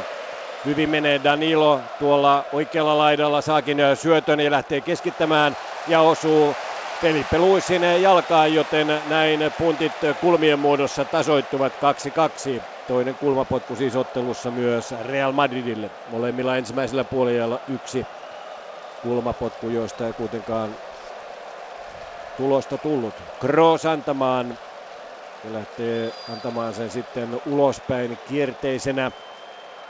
Sieltä se tulee pilkun kohdalle ja vaarallisen näköisesti siellä mennään, mutta valkopaidat rikkovat ja niin Clattenburg puhaltaa Atletico Madridille vapaa potku. Joo, näissä käytännössä on vastakkain, jos ajatellaan Real Madridin yksi maailman parasta erikoisen joukkueesta hyökkäyspäässä, Atletico taas puolustuspäässä, että todellakin aivan niin kuin huippu-huippuluokan joukkue, että näistä tilanteissa ottaa mittaa toisistaan. Jan Oblak siis Atleticon maalilla pistää pitkän maalipotkun, johon Danilo tulee jalkoiden väliin, ja nyt oli aika luokaton Danilon purku, sitten se menee sivuttaen tuolla omalla 16 alueen viivalla sivuttaen, ja räjäheitto loppujen lopuksi sitten Atletico Madridille. Juanfran kokee, antaa Griezmannille. Griezmann hyvä pallo eteenpäin. Carrasco sieltä yrittää Torresia tavoittaa, mutta Pepe on pallon tiellä. Purkaa. Sitten tulee Koke. Koke lähtee vetäisemään kohti yläkulmaa. Oliko siinä jo vihelletty sitten vapaa potku? Ei. Clattenburg näyttää kädellä, että Ronaldo pystyy, vaan ei sitä mitään vapaa potkua anneta. Ja tuo Kokeen veto oli kyllä ihan näyttävän näköinen, etu yläkulmaa kohti. Mainitsit pelaajan nimeltä Ronaldo. Ei ole kovin paljon ollut esillä viime aikoina. Eli kertoo sitten Realin hyökkäyspeli on ollut viime hetket aika kadoksissa. Sitten Costa Rican maajoukkueen maalivahti Navas. Keylor Navas antaa maalipotkun. Vaarallista peliä pelaa sitten toisessa päässä Bale. Atleticolle vapaa potku. Carrasco. Luis Felipe siinä mukana. Carrasco aivan tuolla vasemmassa reunassa. Löytää sitten Luis Felipe, mutta Danilo peittää niin, ettei brasilialainen puolustaja Filipe Luís palloa saa. Hänhän oli viime kaudella Chelseassa lainalla ja tuli sieltä sitten näin takaisin. Joo, on mennyt valtavasti eteenpäin, ollut tänä vuonna aivan Espanjan liigan parta puolustaja. Ja tässäkin ottelussa yksi aktiivisimmista pelaajista. Nytkin hänellä on pallo. Danilo vastassa. Hyvä syöttö sinne. Ja nyt tulee hyvä laukaus, mutta valitettavasti Torresin kääntö menee puolisen metriä suurin piirtein maalista ohi, mutta Saulin keskitys oli erinomainen. Ja siihen nyt sitten lisää löylyä. Diego Simeonen kädet heiluvat siellä. Tuossa oli kyllä mahtava paikka Atleticolla tasoittaa tämä ottelu. Ja oliko se Saul, joka siinä loppujen lopuksi sitten maalin suulla tuon viimeistelyn tekee, mutta hyvä volley siitä suoraan jatko. Aika samanlainen resepti kuin ekan puolen lopussa. Atletico pääsee keskittämään palloa tuonne maalin edustalle. Tarvitaan vain useampia pelaajia sinne, sekä siihen ensimmäiseen pallon että siihen mahdolliseen kakkospallon, jotta se paine voisi pysyä valkoisten päässä. Ja tämä Sauli veto keskellä, hän tulee useammin näihin päättämään itse hyökkäyksiä eikä antamaan palloa sisään. Pallo nyt sitten valkopaidoilla maalipotkun jälkeen. Marcelo tulee kovaa kyytiä, tulee jo 16 sisään, antaa sivuun Ronaldolle. Ronaldon keskitys yrittää tavoittaa Marceloa. Marcelo jo hyppää siellä ilmaan, mutta Gabi ja kumppanit ovat siinä pallon tiellä. Sitten Griezmann. Griezmann antaa Torresille.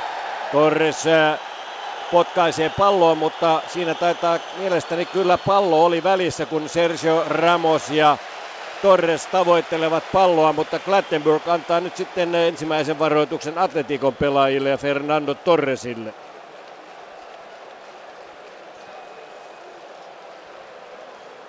No, kyllä siinä sitten hidastuskuva näyttää, että Torres vetäisee kyllä nilkkaan pahasti, ei osu ihan palloon, vaan vetäisee Ramosia nilkkaa, ja varoitus tietysti siitä kuului sitten antaa. Savić pelastaa 16 viivalla Atleticon maalin suulla ennen kuin Benzema pääsee palloon käsiksi. Sitten pääpallotilanne jo toisessa päässä ja Torres kentän pinnassa tällä kertaa, ja näyttää siltä, että on saanut jonkinlaisen iskun, koska on siellä vähän aikaa polvillaan. Kasvoihin ilmeisesti isku tuli. Modrić Kroosille. Modrić ja Kroos Real Madridin moottoreita tässä keskikentällä. Sitten Baleilta viedään jalasta pallo. Ja niin lähtee raitapaitojen hyökkäys, mutta se tyrehtyy tuohon keskiympyrään, kunnes sitten Filipe Luís jälleen pallon kanssa. Carrasco on siinä vieressä. Filipe Luís kuitenkin pysähtyy, antaa taaksepäin Kokeelle. Koke pääseekö vetäisemään? Vetäisee suoraan Ramosin jalkaan ja niin lähtee vastaisku Real Madridilla. Kroos pallon kanssa antaa sivuun Benzemalle. Benzema, joka jätettiin siis Ranskan maajoukkueesta pois, ei ole siis Euroopan mestaruuskisoissa mukana, mutta Real Madridin kärkitrion yksi jäsenistä. Tres amigos. Bale, Benzema, Ronaldon, joista toistaiseksi Ronaldo on ollut näkymättömin, mutta tulee nyt sitten kohti maalia sivuttaen. Näyttää Klattenburgille, että hänet kaadettiin, vapaapotku olisi ollut paikallaan. Griezmann lähtee kuitenkin viemään palloa jo kohti Real Madridin päätyä. Carrasco. Ajoittain Carrascokin on päässyt peliin mukaan, mutta hidastelee sitten tuossa etenemisessään, antaa viereen 3 metrin päähän Griezmannille pallon. Griezmann sitten luottopelaaja Filipe Luisille, jonka kautta pallo on kulkenut tuota vasenta laitaa aika paljon. Juanfrankin levittää sitten ja yrittää saada Gabilta palloa itselleen. Gabi antaa Kokelle. Ja nyt kyllä seisahtuu tämä Atleticon pelaaminen lähes täydellisesti, kunnes sitten Carrasco jälleen. Carrasco lähtee virittämään, joutuu antamaan taaksepäin. Gabi, Koke, sitten taaksepäin Godin. Gabi uudelleen. Gabi katselee siinä hämmästyneenä, että mistä päin lähtisi sitten syöttöä antamaan, antaa sen Saulille, mutta Saulin vasemman jalan veto menee suurin piirtein saman verran ohi kuin tuosta rangaistusalueen sisältä 3-4 minuuttia sitten. No, tässä on aika lailla peilikuva sitä ehkä mitä odotettiin, että Real Madrid pitää palloa pidempiä hetkiä, Atletico puolustaa syvällä, linjojen välit tiivinä, nyt Real Madrid tekee sitä ja pystyy varmasti keskeltä murtautumista estämään, pystyy estämään syödöt sinne selustaan, koska puolustaa todella syvällä. Aina mitä he ei ole pystynyt estämään nämä keskityspallot, mutta niissähän tietysti Ramos ja Pepe on vahvoja. Näin se on, ja siellä Thiago ja Jimenez katselevat levottoman näköisenä vaihtopenkiltä, mitä tässä tuleman pitää. Thiagohan on palautunut tuosta marraskuun jalkamurtumastaan jälleen pelikuntoon, oli viimeisessä Atleticon sarjapelissä jo mukana ja myös vaihtomiehistössä, mutta mahtaako kokenut 30-vuotias Thiago sitten peliin päästä. Nyt tulee jälleen Atletico tuonne 16 sisälle Real Madridin, siellä Pepe heitetään suurin piirtein takavyöstä kanveesiin, kokee yrittää päästä tuosta Marcelon ja Pepen suojauksesta palloon vielä käsiksi, mutta ei se onnistu. Maalipotku Real Madridille.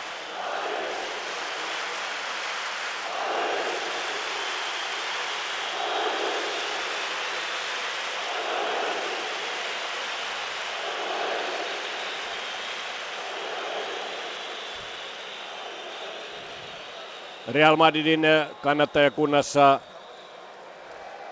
huuto yltyy ja kannustusta kuuluu, mutta toisessa päässä Atletico Madridin kannattajat ovat hiljaa ja jännittyneenä. Danilo ottaa Felipe Luisilta pallon pois, pääsee keskittämään, mutta suoraan Savicin päähän. Savic puskee keskialueelle tuon pallon ja sitten lähtee Filipe Luisin keskitys ja Torres kaadetaan siellä.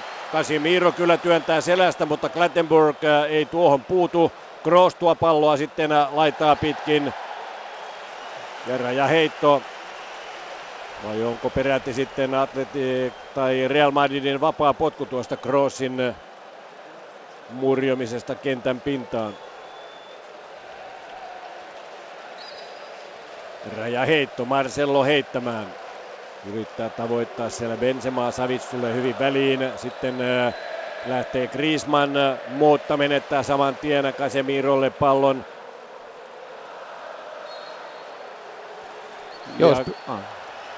Kroos jälleen potkittavana ja vapaa potku Real Madridille. Joo, Casemiro aika monta riistoa taas tässäkin pelissä, kyllä hänen roolinsa on tärkeä ja varsinkin nyt kun Real Madrid on ottanut jonkun verran vastaan, niin hän on ollut erittäin tärkeä tuossa keskisektorilla. Atletico pitäisi välttää tämmöisiä aika turhia rikkeitä, koska peli on sitten rikki, niin tämä on just se, mitä Real Madrid nyt toivoo.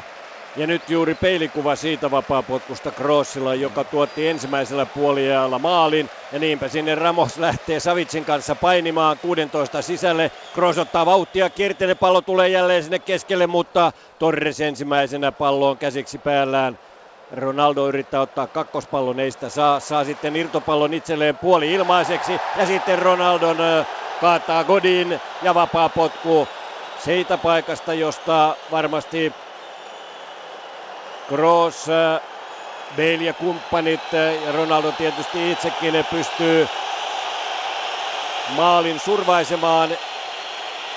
Ramos käy nostattamassa henkeä tuolla katsomon osassa. Siellä siis Atleticon maali vaatii Oblakin selän takana koko tuo Real Madridin 20 000 hengen huutokuoro.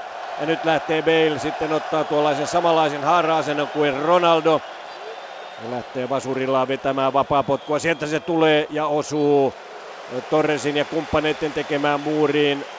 Ja kulmapotku Real Madridille kolmas, toinen tällä puoliajalla. Joo, Godin runttasi alkapuolella Ronaldon jalkaa ja varmasti teki kipeätä. Että tuossa ei tarvinnut miettiä, että olisi filmannut tai mitään. Että se oli, Godin oli sen verran myöhässä ja stumppasi ihan täysin jalkapöydän päällä. Kulmapotku antamaan Kroos. Tällä kertaa se tulee sitten vasemmalta puolelta ja sisäänpäin kierretty kulmapotku. Kroos ottaa lyhyen vauhdin, lähtee sitten ampumaan, mutta jälleen raitapaitojen päähän. Ja siinä näyttää sitten Clattenburg, että siellä myös Atletin pelaajia työnnettiin ja näin vapaa potku. Oblak pääsee antamaan tuosta pilkun kohdalta. Joo, Clattenburg on ottanut tiukallinen näissä. Hän puuttuu tämmöisiin paineihin, mitä joskus mahdollistolla nähdään tai useinkin nähdään. Hän aika tarkasti ottanut nämä pois. Brittierotuomari, joka nähdään myös Ranskan Euroopan mestaruuskisoissa jälleen. Oli 2012 maailmanmestaruuskisoissa myös tuomarina ja olympiatuomari. Siis olympialaissa 2012 ja 2014 maailmanmestaruuskisoissa. Marcelo menettää pallon Savicille. Sitten hyvät harhautukset Saulilta.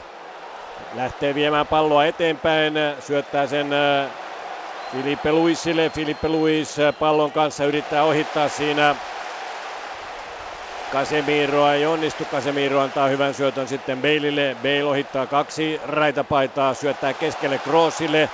Yleisö Real Madridin päädyssä on hurmiossa tästä Kroosin ja kumppaneiden syöttötyöskentelystä, mutta sitten se tuohon Ronaldon ja Benzeman akselille pysähtyy. Zidane on siinä vieressä ja yrittää neuvoa sitten pelaajia vauhdissa. Ronaldo lähtee eteenpäin, saa pallon mukaansa, mutta viime hetkessä Godinin jalkaväliin. Ja niin, Ronaldon tie kohti maalia katkeaa. Joo, reilu 20 minuuttia varsinaista peliaikaa jäljellä ja Atletico edelleen pelin hallintaan, mutta mitään vaarallista eivät ole pystyneet luomaan viime aikoina. Kohta Simeone pitää kannustaa omia joukkoja vielä rajumpaan prässiin menetyksen jälkeen ja isolla riskillä ruveta nostamaan pelaajaa eteenpäin, jotta voit voittaa nopeammin pallon itselleen, jolloin Realille ei jää aikaa niin paljon kuluttaa kelloa syöttelemällä. Siellä hyvä kuvioyritys Griezmannin kautta tuonne keskelle sitten Saulille, mutta jälleen Ramos Pepe akseli toimii. Modrić keskiympyrässä pallon kanssa lähtee eteenpäin. Hyvä syöttö sinne reunaan, josta lähtee Benzema hurjaan kyytiin ja tulee aivan Oblakin kanssa vastakkain. Oblak tulee siihen 5 metrin viivalle ja torjuu tuon Benzeman laukauksen. Siinä kyllä Benzema päästettiin aivan ilmaiseksi juoksemaan ja ehkä tuo Filipe Luisin juoksu koko ajan tuonne hyökkäyssuuntaan alkaa kostautua. Ehdottomasti, totta kai siellä on tilaa ja sinne Real iski tosi nopeasti ja taitavasti. Ja tässä on Oblakin hyvyyttä, hän tulee tosi sopivasti ulos, 5 metriä peittää, pienentää kulmaa sillä tavalla. Rajaheitto kuitenkin Real Madridilla. Casemiro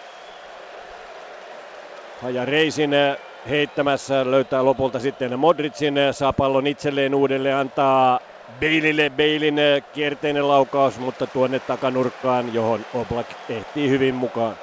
Oblak heittää sitten Filipe Luisille. Vähän tuntuu kyllä yksitoikkoiselta, että Filipe Luisin vasemmalta puolelta tätä hyökkäystä koko ajan rakennetaan. Ja tuo Griezmann, joka on siis oikealla puolella, on täysin ulkona pelistä. Pitkiä toveja. No nyt on ollut todella ulkona. Hyvä havainto. 10 viimeistä minuuttia, ehkä 15 ollut pelistä täysin pois. Bale tuo pallon Benzemalle. Benzema vastassa Godin. Yrittää päästä 16 alueen sisälle. Ei pääse. Griezmann tulee hakemaan alhaalta palloa. Ja vetäisee sitten Benzemaa jalasta rajaheiton omilleen. Ja nyt alkaa tapahtua jälleen vaihto penkin osalta. Sieltä on tulossa peliin mukaan Crossin tilalle sitten Isco. Kroos siis kentältä sivuun ja Isco tilalle. Isco, joka aikanaan tuli Malagasta Real Madridin paitaan. No, varmasti tuoreet jalat yksyy tähän vaihtoon. Isco on erittäin hyvä pitämään palloa, liikkumaan pallottamalla linjojen väleissä. Kroosilla ei ollut ehkä ihan paras päivänsä. Hän on yksi Realin parhaita, selvästi parhaita syöttäviä pelaajia. Toki tänään vähän vähemmän pallossa kuin normaalisti. Isco on pelannut La Ligassa 31 ottelua, tehnyt 3 maalia ja tämä on 11 peli Mestareiden liigassa. Eli Isco on ollut hyvin käytetty vaihto pelaaja joukkuessaan, jopa useamman kerran myös avauksessa mukana. Mutta Raitapaidolla jälleen pallo ja sinne Godin laittaa sen jälleen Filipe Luisille. Tämä antaa Kokeelle ja tämä takaisin sitten Filipe Luisille ja jälleen siellä sitten Danilo nostaa tuota palloa jotenkin kömpelön näköisesti kohti korkeuksia. Sitten sinne Pepe kaatuu ja yrittää filmata, kun Filipe Luís käy siellä sitten häntä vähän lohduttelemassa, niin Pepe pyörättelee siinä ikään kuin olisi saanut iskun kasvoihinsa ja Clattenburgin huomauttaa Pepeä, että nyt, rauha. Joo, Clattenburg toimii aivan loistavasti, että puuttuu tuon ihan älyttömään, antaa vaparin ihan oikein Real Madridille, puuttuu Pepen älyttömään näyttelemiseen ja sen jälkeen puhuttelee, että lopeta toi, koska tostakin voisi olla syytä varoittaa.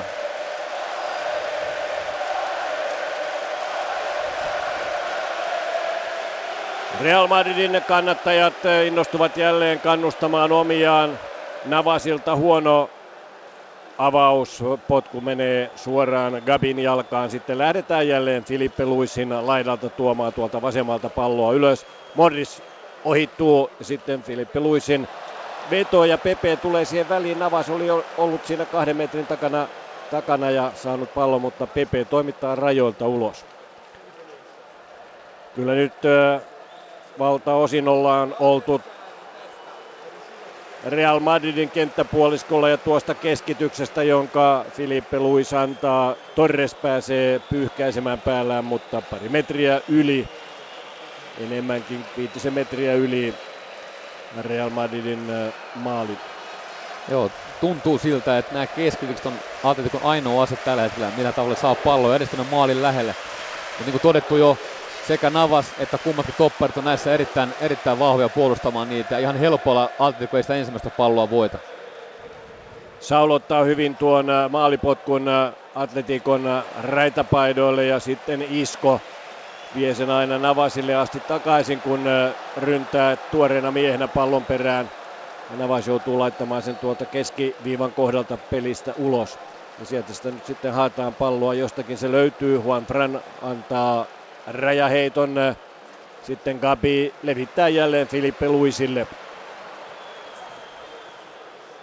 Filipe Luís jarruttaa, ottaa Ronaldon tilanteesta pois. Gabi nostaa takakulmaa, jossa Juanfran on paikalla ja Marcelo loppujen lopuksi nostaa sitten pallon pois vaara-alueelta ja se on nyt tuolla keskiympyrässä sitten Gabin jaloissa. Gabi kokee oikealla puolella, keskellä on Griezmann vapaana, kokee uudelleen palloon. Sitten Gabi lähtee jälleen tavoittelemaan siellä Filipe Luisia, mutta kulmalipun edestä pallo menee rajaheitoksi Real Madridille. Vähän on sellaista tunnelmaa tuossa, että niskakyyryssä vähän allapäin tällä hetkellä raitapaidat pelaavat ja seuraava Zidanen vaihto tulee. Siellä on Lucas Vázquez tulossa kentällä. Joo, taas tuoreita jalkoja, nopeita jalkoja, hyvän tason hyökkäävä pelaaja, ollut avauksessa, ollut vaihdossa ja usein pystynyt tuomaan pelin lisäenergiaa. Nyt pääsee sitten Gabi laukaisemaan tuolta 30 metristä aika vapaasti, osuu siinä Real Madridin pelaajiin ja rajaheitto, mutta sitä ennen kentältä otetaan Benzemaa pois. Enää jää BC jäljelle. Benzema ei näytä kovin iloiselta. On pettynyt, on sanonut täältä totta kai pelin loppu, mutta Bale ja Ronaldo on vielä niin paljon nopeampia, kovempia vastahyökkäyspelaajat. Ihan mahdoton ajata, että heistä toinen olisi tullut vaihtoon. Vázquez, 24-vuotias espanjalaispelaaja, oli Espanjolissa lainalla. 20 tai 25 peliä La Ligassa teki niissä 4 maalia. Tämä on 7. Mestareiden liigan ottelu, missä hän pääsee nyt pelaamaan. Eli kaikki vaihdot on Zidane tehnyt tässä ottelussa. Carvajal ensin loukkaantuneena pois. Sitten Toni Kroos. Carvajalin tilalle Danilo, Isco Crossin tilalle ja nyt viimeinen vaihto Vasquez Benzemaan tilalle. Joo, pakko sanoa, että Zidane on aika rohkeat. Vartin tunti pelin jäljellä, kaikki vaihdot tehty. Mitä jos joku loukkaantuu? Mitä jos Atletico sattuu tasoittamaan yhteyttä? Jatkokaa vielä jäljellä. Modrić antaa hyvin Ronaldolle. Ronaldo laukaus lähtee saman tien, mutta Oblak torjuu hyvin. Erinomainen torjunta Oblakilta ja hyvin sijoittuneena jälleen keskelle. Mutta sitten Griezmann sählää pallon jälleen valkopaidoille. Ja näin tulee sitten Vasquez, juuri tuore mies peliin, tulee tuohon 16 rajalle, jossa hänen hyökkäysyrityksensä kuitenkin pysähtyy Atleticon kapteeni Gabiin. Torres menettää pallon jälleen Ramosille. Saa nähdä, milloin tulee sitten Simeonen ratkaisu ja vaihdot. Ja nyt tulee, nytkö tulee ratkaisu? Ei tule. Siellä vielä toinen mahdollisuus. Bale pääsee laukaisemaan ja Savić aivan maaliviivalta torjuu. Siinä oli Ronaldolla paikka, Baleillä paikka ja tuoreella miehellä Vasquezillakin paikka, mutta Oblak kestää ja koko Atleticon puolustus. Carrasco kaadetaan kentän pintaan ja Clattenburg nostaa seuraavan varoituksen. Se tulee Casemirolle. Joo, vajaa 80 minuuttia Casemiro sai pelattua ilman lappua ja on tehnyt sitä erinomaisesti tänään. 78,5 minuuttia pelattu edelleenkin. Real Madrid johtaa tätä finaalia 1-0 Ramosin tekemällä maalilla. 15 minuuttia oli pelattu. Juanfran antaa hyvän ja siellä pamahtaa! Siellä pamahtaa verkko! Onko Carrasco? Carrasco maalintekijänä yhteen oli juuri aloittamassa lauseen, että käykö tässä niin kuin Lissabonin finaalissa, että Atletico tulee viime hetkellä tasoihin ja niin siinä käy. 10 minuuttia peliaikaa jäljellä ja niin repeää Atleticon fanikatsomo, 20 000 hengen porukka ja valosuihkutkin ja nämä ilotulitteet alkavat siellä sitten palaa. Ottelu on numeroissa 1-1. Vaihtopelaaja belgialainen Yannick Carrasco tasoittaa. Ja mikä tässä oli ero aiempiin keskityksiin? Tämä oli matala kova pallo. Ei lyötykään sinne palloa korkealle Ramosin tai Pepen päähän, vaan lyötiin matala kova pallo tuonne väliin, minne Carrasco liukuu. Saatiin pallo linjan taakse Juanfranille, joka on nyt tehnyt näitä nousuja riittävästi. Ja tämä ei ole mikään ensimmäinen kerta, kun Juanfranin kautta tulee se ratkaiseva syöttö. Ja Gabilta erittäin hyvä nosto nimenomaan Juanfranille, joka pistää sivuttain. Ja siinä sitten vaihtomiehet, nämä Real Madridin vaihtomiehet ovat aivan eksyksissä, kun Carrasco tulee ja täräyttää pelin 1-1. Ja nyt tämä konkreettisuus tämä, että Zidane on tehnyt kaikki 3 vaihtoa. Peli saattaa kestää vielä 40 minuuttia. Hyvin mielenkiintoinen tilanne. Nyt se ikään kuin se henkinen etu voisi ajatella niin, mä oon samaa mieltä Hopi sun kanssa. Atletico näytti jo pikkasen lievästi alistuneelta. Paras terä oli poissa. Ei ollut niin terävää hyökkäämistä eikä niin terävää puolustamista. Mutta tää joukko ei luota koskaan ja tämmönen maali antaa lisää voimaa. 79 minuuttia. Tasoitus 1-1. Oi, nyt tulee sitten hutipotkukin siellä välillä, kun mennään kovaa kyytiä eteenpäin ja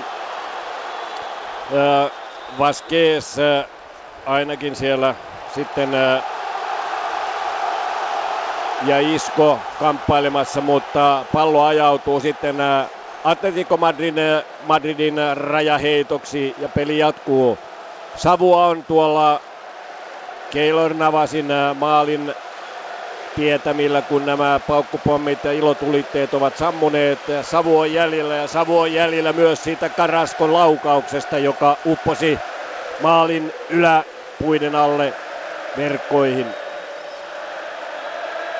Ja jälleen herää sitten San Siro, joka on nähnyt monia hienoja kamppailuita Interin ja Milanin välillä ja myös maailmanmestaruuskisoissa komeita otteluita tällä stadionilla vuonna 1990.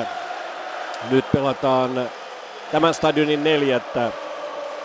Mestareiden liiga Eurooppa Cupin finaalia. Ja Atletico tulee jälleen uudelleen. Carrasco maalintekijä saa pallon. Filipe Luís menettää. Danilo tulee väliin. Tilanne jatkuu. Gabi nostaa jälleen Filipe Luisille. Filipe Luisin syöttö pysähtyy Daniloon. Casemiro hakee sieltä Ronaldoa. Ronaldo menettää pallon, ei saa palloa koukkuun ja Atleticon kannattajat mylvivät. Ronaldo on ollut aika näkymätön tässä pelissä. Kyllä, ja oli tosiaan pienen vamman takia sivussa aikansa ja on mielenkiintoista nähdä, mikä hänen tämmöinen pelikuntonsa, kuinka pitkään se voi jatkua. Okei, hän on päässyt fyysisesti melko helpolla, koska on ollut pimenössä, eikä saanut niin paljon palloja, ei joutunut juoksemaan niin paljon ja osallistuu kaikista vähiten puolustamiseen, mutta silti saa nähdä, mitä jaksaa sitä mennä jatkoille. Griezmann pallon kanssa, Danilo vastassa, Griezmann peruuttaa 16 kulmalla, antaa taaksepäin Gabi. Gabio menettää Ronaldolle, erotuomari näyttää hyötynäkökohtaa, kun Ronaldo torppaa siinä Gabin. Juanfranilla maalisyöttäjä läpä jälleen pallo ja Torres pääsee jatkamaan siitä etukulmalta, mutta pari metriä ohi maalin. Hyvä Juanfranin syöttö jälleen. Ja tämä alkaa nyt tuottaa tulosta, kun tältä Juanfranin laidalta aletaan nousta. Tuo Filipe Luisin laita alkoi olla jo loppuun kulunut. Kyllä, ja taas kerran matala pallo sinne maaliedustalle. Ruohomatto ei missään nimessä enää ole yhtä vihreää loistava kuin tämän ottelun alussa. Sen verran ovat pelaajat temmeltäneet kentällä. Vauhtia on ollut taklauksia, kovia, on ollut puhtaita, on ollut rumia. Varoituksiakin on jaettu. Maalit ovat tasan 1-1. Ramos, Real Madridin maalintekijänä. Carrasco toi Atleticon tasoihin. Marcelo antaa Baleille pallon. Torres tulee siihen väliin, hyppää siihen pallon tielle, ei siinä onnistu. Sitten tulee Isko yrittää antaa, mutta Carrasco katkaisee. Joutuu peruuttamaan sitten, antaa Filipe Luisille pallon. Filipe Luís pistää pitkän ja antaa sen ilmaiseksi Pepelle. Pepe siirtää Ramosille viereen. Ramos lähtee ylöspäin, antaa Marcelolle. Marcelo ohittaa tuollaisella nostolla sitten komeasti Saulin. Sen jälkeen Casemiro, Ronaldo, Danilo pallon kanssa. Danilo joutuu palauttamaan Modricille. Modrić siihen iskolle. Tämä Pepeille. Modrić uudelleen. Danilo on aivan sivurajalla kiinni. Iskolle kuitenkin pallo. Isko antaa sen Ramosille. Ramos Marcelolle. Juanfran tulee vastaan. Ja tulee sieltä sitten Kokekin auttamaan, yrittää ottaa käsillään Marceloa. Marcelo pääsee ohittamaan. Bale harhoittelee hyvin, yrittää etukulmasta sisään, mutta Oblak torjuu siitä. Ja näin tulee 4. kulmapotku Real Madridille. 4-2 ovat nyt kulmat Real Madridin eduksi. Ja nyt on Kroos vaihdettu kentältä pois, joten Modrić joutuu nyt sitten kulman antajaksi. Ehkä pikkasen heikko valinta, yrittää noin pienestä kulmasta tuohon eteen Baleitä äsken. Hyvä hallintajakso Realilla ja nyt kulmapotku tuloksen. Kyllä, Real Madrid yrittää hakea sitten ratkaisua tähän otteluun varsinaisella peliajalla. Modricin keskitys lähtee ja hyvä pallo, jossa 2 Real Madridin pelaajaa samassa pallossa, Pepe ja Bale. Ja siinähän sitten pallo pomppaa miesten päästä yli ja maalipotku Atletille. Joo, erittäin vaarallinen. Taas kerran kova kierteinen pallo sisäänpäin. Pepe, Bale, Ronaldo, hirvittävä pääpelivoima näissä tilanteissa. Mutta muistellaan vielä tuota tilannetta noin 5 minuuttia ennen tasoitusmaalia, kun siellä oli Bale ja kumppanit tuolla Atleticon maalin edustalla, Ronaldo ja ketä kaikkea siellä oli. Ja Savić aivan siinä 1,5 metriä maaliviivan edestä pelastaa sitten toiselta takaiskulta Atleticon ja nyt peli onkin jo tasan. 86 minuuttia pelattu, varsinaista peliaikaa 4 minuuttia jäljellä. Godin yrittää komeaa puolenvaihtoa, ei siihen onnistu. Sitten Griezmann vedetään nurin, Clattenburg ei puutu peliin, valkopaidoilla pallo. Tullaan Atletin kenttäpuolelle. Modric katselee kenelle syöttää, laittaa sitten laitaan Marcelolle. Zidane antaa aplodit tuosta syötöstä, Marcelo antaa siihen viereen iskolle, isko Modricille takaisin. Sitten tulee Modric Balein kautta, Modric uudelleen antaa Marcelolle, Marcelo lähtee kohti päätyä ja hyvä keskitys siihen, matala pallo tulee siinäkin, mutta yksikään pelaaja ei siihen osu ja niin tulee sitten rajaheitto Atleticolle ja siinä käy sitten Ronaldokin hieman venyttelemässä tuossa Atleticon maalipuissa loukkaantunutta reistään. Joo, ei ole mikään hyvä merkki, jos hän venyttelee pohjaa tätä reisiä tässä vaiheessa. Peli voi olla jälleen tuossa yli puoli tuntia. Jännä juttu, mitä maali muuttaa pelin kulkua. Taas kerran tasoituksen jälkeen Real on tullut paremmin pelin mukaan. Ne on ollut ehkä tässä aktiivisemmin hakenut sitä voittomaalia, tai mahdollista voittomaalia jo varsinaisen pelin aikana. Diego Simeone ei ole tehnyt vielä yhtään vaihtoa. Anteeksi, Carrasco tietysti maalintekijä tuli, mutta kaksi vaihtoa on jäljellä. Ronaldolla pallo. Siinä Juanfranin edessä yrittää kikkailla ja kantapää syöttöä Baleille. Se ei onnistu. Savić pistää pitkän pallon. Nyt näyttää siltä vähän, että Atletico yrittää tässä pelata itselleen jatkoajan. Puolen tunnin jatkoajan tällä 1-1 lukemilla eikä lähde hakemaan voitto-osumaan. Sen verran on nyt Real Madrid pitänyt palloa ja saa uuden mahdollisuuden. Modric. Danilo oikealla laidalla. Lähtee keskittämään suoraan Savicin jalkaan ja sitten Godinin päästä rajaheitoksi. Modric saa rajaheiton itselleen. Lähtee harppomaan pallon perään. Käyttää Casemirolla. Sitten Modric antaa siihen viereen Vasquezille. Vasquez joutuu palauttamaan alas ihan tuohon puolirajalle asti. Casemiro lähtee jälleen. Vasquez hakee vapaata paikkaa. Danilo on oikealla vapaana. Vasquez tulee hakemaan palloa häneltä. Sitten lähtee Vasquezin keskitys. Ja Ronaldosta yrittää ottaa. Sitten tulee Oblak maaliltaan ja ottaa pallon ennen Baleä. Joo, tämä on nyt sitä futista, mitä ajateltiin, että pelissä olisi nähty pitkät tobet. Real pitää palloa, hyökkää, Atletico puolustaa tiivillä 2-4 miehen linjalla ja pitää kahta kärkeä pikkasen ylempänä. Mutta niin kuin sanoin, odotellaan jo varsin pelin loppua. Riskiä ei haluta ottaa lainkaan, se on ihan selvä asia. Saadaan pikkuinen happi, jos tämä menee jatkoajalle. Tulee pieni lepotauko, jossa pystytään rauhassa käymään läpi sitä, millä tavalla, mikä on se pelisuunta jatkoajalla. Puoli minuuttia varsinaista peliaikaa jäljellä. Raitapaitainen Atleti pitää palloa, Koke vaihtaa jälleen sitten laitaa Filipe Luisille. Filipe Luis antaa siihen maalintekijä Carrascolle, jota sitten Danilo tulee repimään. Tämä oli varmasti myös joko todennäköisin tai toka todennäköisin tulos. Varmasti vähän maalista tasapeliä ovat monet veikanneet etukäteen tämmöisessä ottelussa. Kyllä, lievä ennakkosuosikki kyllä paikallisissa vedenlyöntökonttoreissa Real Madrid tässä on ollut. Vielä on vapaapotku sitten. Gabi, Atleticon kapteeni, antaa tuolta 40 metristä. Pallo tulee 16 sisälle sitten Torres ja Koke siinä sähläävät pallon pois valkopaidoille. Niin lähtee isku eteenpäin. Pepekin on siellä sitten jo kärkimiehenä, yrittää tehdä tässä ratkaisua, mutta joutuu palaamaan sitten puolustustöihin, kun Carrasco saa pallon. Griezmann, Filipe Luís sinne Carrascolle. Carrasco on siellä nyt sitten vasemmassa laidassa ylempänä kuin Filipe Luís, ja Filipe Luísinkin nousut ovat jääneet vähin. Juanfran heiluttelee jälleen käsien, että levittäkää tänne laidalle, ole vapaana. Carrasco lähtee viemään palloa. Vasquez ja Danilo jalasta pallo ulos ja rajaheitto. Nyt on 90 minuuttia jo täynnä.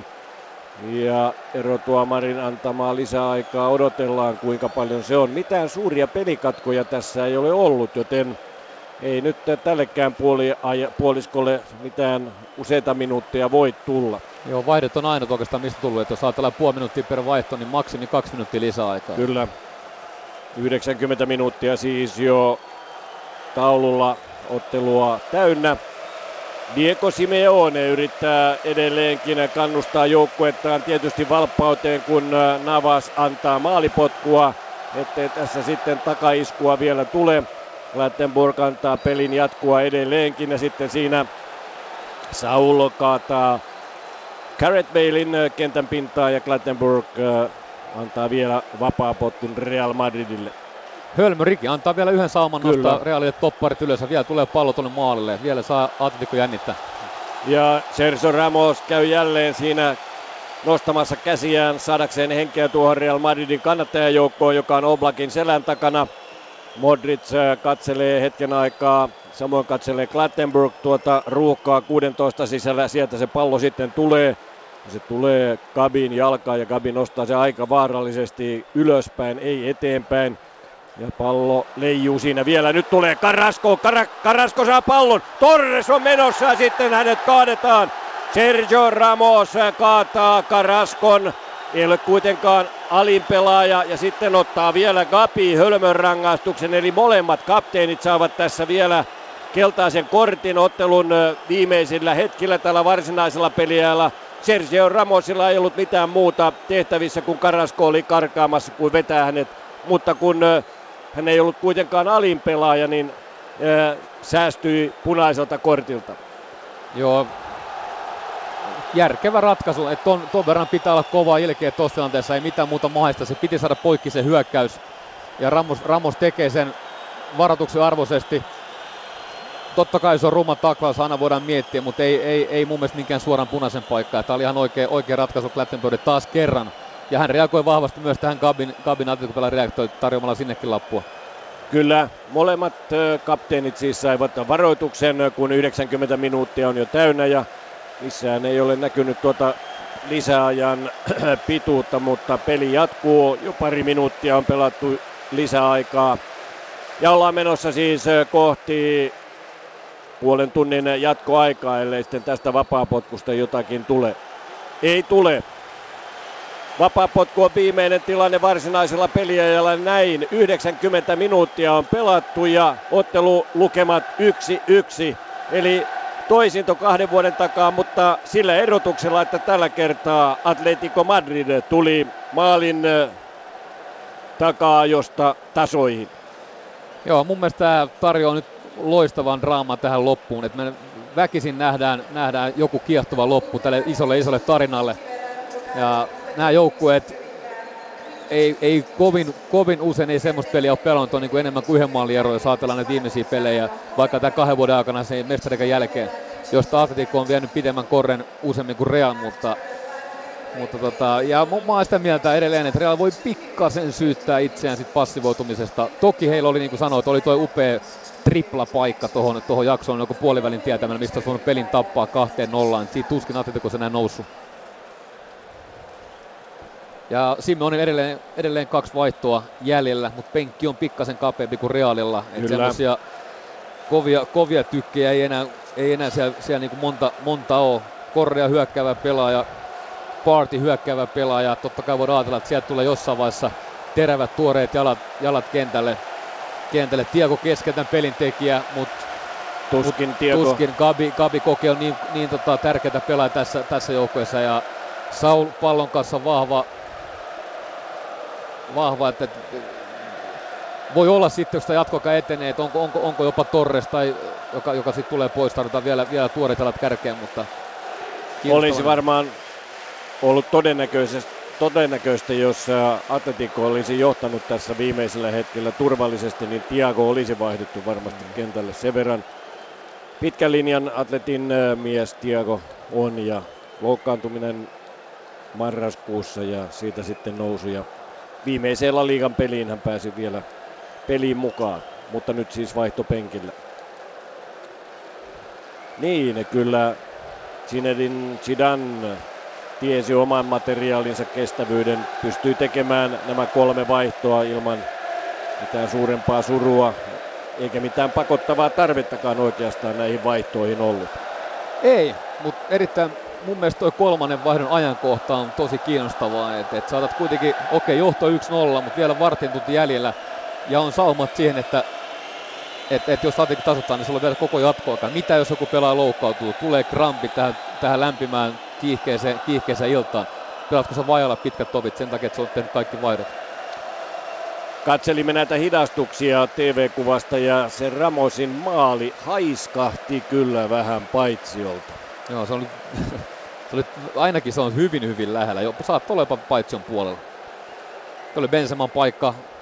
Oblak loistavasti tulee tosiaan tuohon 5 metriä pienen tästä kulmaa, mistä Benzema voi maalin tehdä. Ja maalivahti taas kerran täyttänyt paikkansa tässä ottelussa. Hyvät maalivahdit molemmilla tällä kaudella, vaikka ne ovat vaihtuneet sitten siitä 2 vuoden takaisesta.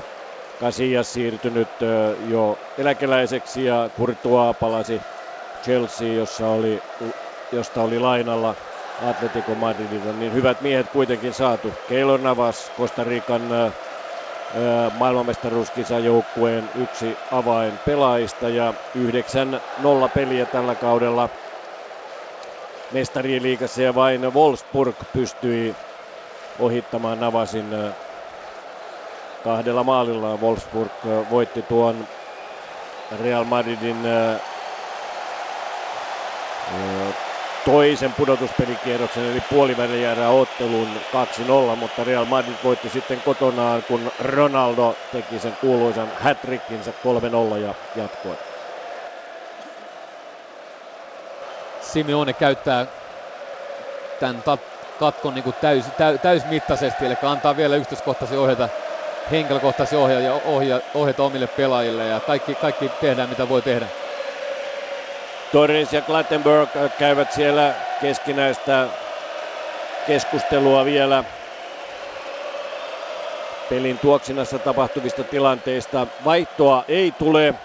Nyt Clattenburg nostaa pillin ja myös toisen kätensä. Nyt teikataan sitten toisen kerran tämän ottelun avaus. Kruuna vai Klaava? Ja nyt ollaan siinä tilanteessa, että väkisin se väsy tulee jossain vaiheessa. Järkevät, kokeneiden pelaajan arvo nousee entisestään, kuka osaa tunnistaa tilanteita oikein, tehdä oikeita valintoja niissä tiukassa paikassa, kun pallo vaihtaa omistajaa. Halutaanko lähteä hyökkäämään nopeasti vai pitää pallohallinta itsellä? Navas tekee tuollaisia loitsuja, on polvillaan maalinsa maaliviivan kohdalla. Sitten tutut ristimerkit. Oblak sen sijaan käveli vihreässä asussaan tuonne kannattajiensa keskuuteen. Oblakin takana siis Atleticon kannattajat, omat kannattajat, ne Navasin takana Real Madridin kannattajat, joten ottelun jatkoaika 2 x 15 minuuttia lähtee käyntiin.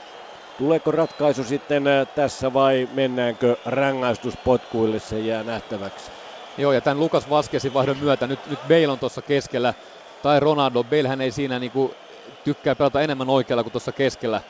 Ja on nimenomaan Zidanen aikana päässyt enemmän pelaamaan täällä oikealla puolella. Nyt on tosiaan takaisin keskisektorilla. Saul yrittää tulla siinä useammankin valkopaiden ohi, ei siinä onnistuu. Marcelo pallon kanssa antaa sen iskolle. Ronaldo.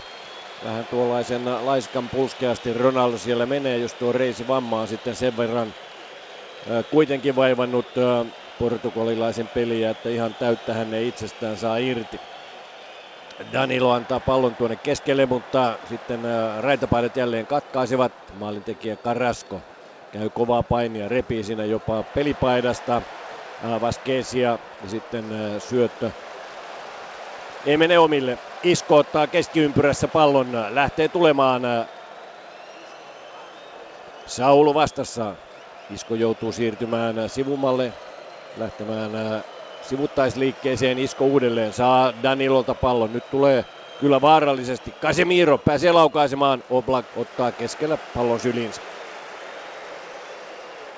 Joo, tuossa oli just sellainen tilanne, mitä tarkoitin. Koke sai pallon, lähetti tosi nopeasti pystyyn Torresille, haki linjan taakse, mutta aika yksinäiset Torresille ja pallo oli vielä heikko, matala, jäi tuohon linjaan, sen jälkeen taas pallo Real Madridille. Näitä pitäisi pystyä kummankin joukkojen välttämään, tämmöisiä helppoja pallonmenetyksiä. Pitkä avaus Oblakin jalasta, mutta Torres ei saa palloa. Nyt tulee Vasquez ja hyvin leikkaa siinä sitten Ronaldo, muuttaa Godin, katkaisee. Atletico ei saa kuitenkaan tuollaista nopeaa aikaiseksi. Danilo kaataa Carrascon ja Danilo saa nyt varoituksen. Ja nyt muun muassa Filipe Luís venyttelee pohkeita selvästi hakee kramppi. Hän on tehnyt valtavan määrän töitä, niin kuin puhut tuossa, että noussut jatkuvasti hyökkäämään. Hänen kautta on pelattu paljon palloja eteenpäin ja nyt näyttää meno hankalalta. Kyllä. Carrasco on nyt se mies, jota käytetään sitten sen verran tuoreet jalat hänellä kuitenkin on ja Carrasco siellä hyökkäyksen käynnistäjänä laidallaan. Modrić ja kumppanit katkaisevat, niin tulee Bale. Isko hakee vasemmalla laidalla paikkaa. Bale lähtee ampumaan vasurillaan. Kova veto suoraan tuonne Atleticon kannattajien joukkoon. Vasemman jalan veto ja Zidane antaa siinä aplodit Baleille. Hyvä yritys joka tapauksessa. Diego Simeonen silmät palavat. Kasvot ovat hiestä märät, mutta silmät vilkkuvat edelleenkin päällä kuin pöllön katseessa. Oplakin avaus jälleen valkopaidoille. Isko puolikentässä antaa Marcelolle vasemmalle puolelle. Isko lähtee sitten matalalla askeleillaan vetämään kulmalippua kohti. Saa Marcelolta pallon ja yrittää keskitystä. Savić on siinä välissä ja estää tuon iskon keskityksen. Kyllä Savić on ihan hyvin paikannut tämän Jimenezin. Vaikka Jimenez ja tietysti terveenä miehenä avaukseen odotettiin. Joo, ehdottomasti pärjännyt hyvin tänään. Isko antamaan kulmapotkua. 5. kulmapotku jo Real Madridille. Ja nyt kierteisenä ja suoraan Oblakin käsiin siitä Ronaldon päästä. Siihen ei Ronaldo saanut oikeastaan voimaa ollenkaan. Se vaan pomppaa hänen päästään suoraan Oblakille ja näin. Oblak pelastuu tuossa. Siinä taitaa olla polvikin sitten mukana. Se pomppaa polvesta. Hyvin huomaa, että kuka kentällä on tullut vaihdosta mukaan. Isko on erittäin aktiivinen suhteessa moneen muuhun pelaajaan. Hän on tietysti melkein täynnä energiaa, pystyy liikkumaan pelattavaksi ja pystyy pallon kanssa toimimaan vielä, tekemään jopa aika kovia kuljetuksia. Ja nämä pelaajat alkaa olla harvassa kentällä tällä hetkellä. Kyllä, ja Griezmanninkin askeleesta näkyy vähän, että väsy jo painaa. Hän työntelee palloa vaan sivulle siihen lähimmälle omalle miehelleen. Carrasco tekee sen sijaan kovasti töitä, ohittaa Danilon, pääsee keskittämään, mutta Pepe jalkoineen välissä, eikä siellä ollut oikeastaan raitapaitaa 16 sisällä muuta kuin Torres, ja hänkin aika verkkaiseen tahtiin siellä liikkuu. Joo, Carrasco ei edes katso sinne, että onko siellä ketään, vaan lyö palloa aika summan mutikassa sisään. Tuli tosi hyvin eteenpäin, totta kai missä hän on erittäin vahva, mutta viimeinen ratkaisu oli kehno. Koke, Filipe Luís, Godín. Godín antaa keskiympyrään Gabi Kokelle, Koke Carrascolle, Carrasco ottaa rinnalla hyvin alas, antaa Filipe Luisille, Filipe Luís sitten kantapäällä taaksepäin Kokelle, Koke Carrascolle, Carrasco lähtee jälleen sitten laidallaan eteenpäin, käyttää Filipe Luisin kautta ja menettää sitten pallon Casemirolle, tämä antaa Marcelolle, Marcelo potkaisee nopeasti yhdellä kosketuksella Ronaldolle. Savić vastassa, Ronaldo ei pääse ohi. Ja sieltä tulee vielä sitten Juanfrankin apuun. Ja Juanfran siihen sitten sivulle Kokeille. Juanfran saa pallon jälleen Kokeelta sitten itselleen. Koke rauhoittaa, antaa Gabille. Isko juoksee Gabin perässä, ei saa häntä kiinni. Gabi syöttää Filipe Luisille. Tämä antaa taaksepäin Godinille. Kyllä tässä erittäin varovaista peliä nyt pelataan, kumpikaan joukkue ei halua ottaa suurta riskiä, ettei sitä takaiskua sitten tule. Ja tällä hetkellä näyttäisi siltä, että molemmat haluavat ratkaista tämän kamppailun rankkareilla. Joo, nämä pelaat ymmärtää aika tarkasti, että jos se tekee nyt tuosta 25 metrin raan spurtin, niin sen jälkeen voi olla, että krampit on heti pinnassa, että siitä on tosi vaikea palautua. Griezmann saa hyvän pallon, sitten Saúl antaa Kokeille, Kokee sitten Filipe Luisille, Carrasco lähtee 4 valkopaidan ahdistelemana syöttämään Gabi. Alakerrassa varmistamassa Godín, alakertaan Ronaldo juoksee siellä Real Madridin ainoana kärkimiehenä. Ja nyt pitää kyllä raitapaitainen Atletico tätä peliä hallussaan mielimäärin. Danilo pääsee välillä puskemaan katkoon, mutta pallo jälleen Carrascolla. Carrasco kiepauttaa siinä hyvin, yhden pelaajan ainakin ohi. Sitten Gabi antaa siihen keskelle, mutta Saul ei pysty ampumaan, antaa laitaan Juanfranille. Juanfran, Marcelo tulee vastaan, Juanfran antaa takaisin Kokeelle, sitten kapteeni Gabi, mutta on sen verran kaukana maalista, ettei lähde laukaisemaan, vaikka vapaata tilaa olisikin. Juanfran uudelleen, sitten Koke pääsee nostamaan, nostaa sen sinne takatolpalle, mutta juuri Danilo pääsee väliin ennen kuin pallo leijailee Saulille. Ja näin puntit hieman tasoittuvat kulmien osalta. Tämä on kolmas kulmapotku, jonka Atletico Madrid saa. Joo, ja totta kai Diego Godín tulee rauhassa, käyttää kaiken aikansa palautumiseen. Näissä pystyy hetken huilemaan, kun pallo on pysähdyksissä.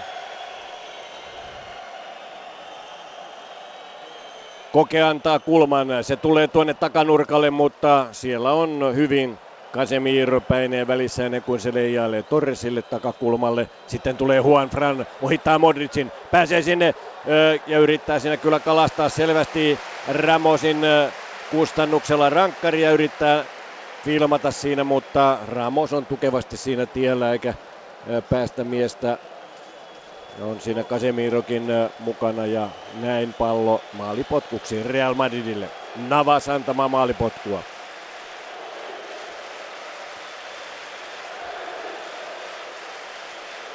Pitkään kestää Navasin keskittyminen, sitten lähtee vauhtiin ja pitkä potku, se tulee suoraan Godinin päähän. Sitten Torres ja nyt lähtee Griezmann juoksuun, mutta Danilo on nopeampi ja tuoreempi mies pystyy siinä estämään Griezmannin lähdön. Hyvä Torresin sivuttaissyöttö sinne Griezmannille, mutta Griezmannin vauhti ei riitä. Danilo tulee ja ryöstää pallon tai sai sitä sen verran kosketettua, että Griezmannin tasapainokin menee. Sitten tulee Juanfran hyvin, Ramos vastassa ja kalastaa neljännen kulmapotkun Atletikolle. Atletico on nämä erikoiset ollut kesympiä kuin Realin tänään. He ei ole pystynyt luomaan kovin paljon uhkaa näistä. Äsken niitä harvoja tilanteita, jossa Torresin ja Griezmannin yhteistyö on pelannut. He eivät oikein löytänyt toisiaan tänään. Ja tämä oli aika tyypillinen malli, että toinen jatkaa yhdellä pystynä ja sitten nopea kaveri juoksee perään. Mutta Danilo oli erittäin hyvin herellä ja varmasti paikan pois. Rauhallisesti astelee Gabi antamaan kulmaa. 100 minuuttia tulee hetken kuluttua täyteen tätä ottelua, eli 10 minuuttia jatkoaikaakin, sieltä tulee Gabin kulma, se osuu suoraan sitten Danilon päähän jälleen ja niinpä kulma uusitaan. Nyt ovat kulmat tasa 5-5 joukkueilla. Numerot 1-1 taululla, kulmat 5-5 ja kulmapotku tulee jälleen, mutta tällä kertaa sitten Ronaldo hyökkää siihen pallon tielle. Pallo ajautuu aina Atleticon kenttäpuoliskolle asti. Filipe Luís pistää roikkupallon kohti Torresia. Välissä on Casemiro. Sitten Vasquez ristää pallon. Antaa sen keskelle Baleille. Bale jättää iskolle. Isko siirtää sen Ronaldolle. Juanfran vastassa. Ronaldo ohittaa. Ronaldo antaa siihen Iskolle. Isko ottaa hyvin. Ja sitten lähtee Balein laukaus. Mutta siinä on parikin miestä raitapaitaa välissä. Tilanne jatkuu. Modric yrittää sitten kaukolaukausta.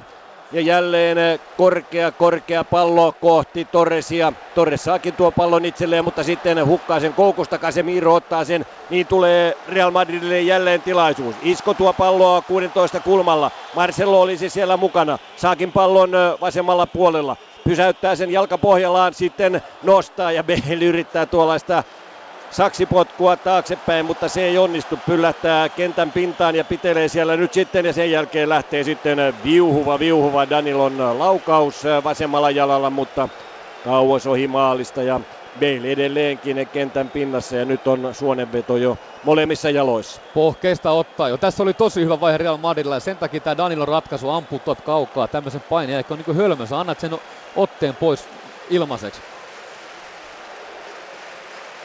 Ja sitten taas kerran uhrautuvaa puolustamista Atletikolta, että he on tottunut, sinne pannaan ihan mitä tässä ruumiin osaa väliin, kun tuosta Real Madrid pääsee ampumaan, niin jo varmasti joku heittäytyy pallon tielle. Oblak antaa maalipotkua. Se nousee toiselle kenttäpuoliskolle, mutta jatkajaa ei sitten tuohon Saulin puskuun ole. Marcelo pallon kanssa, Casemiro, Modric Danilolle, Vasquez on siinä mukana.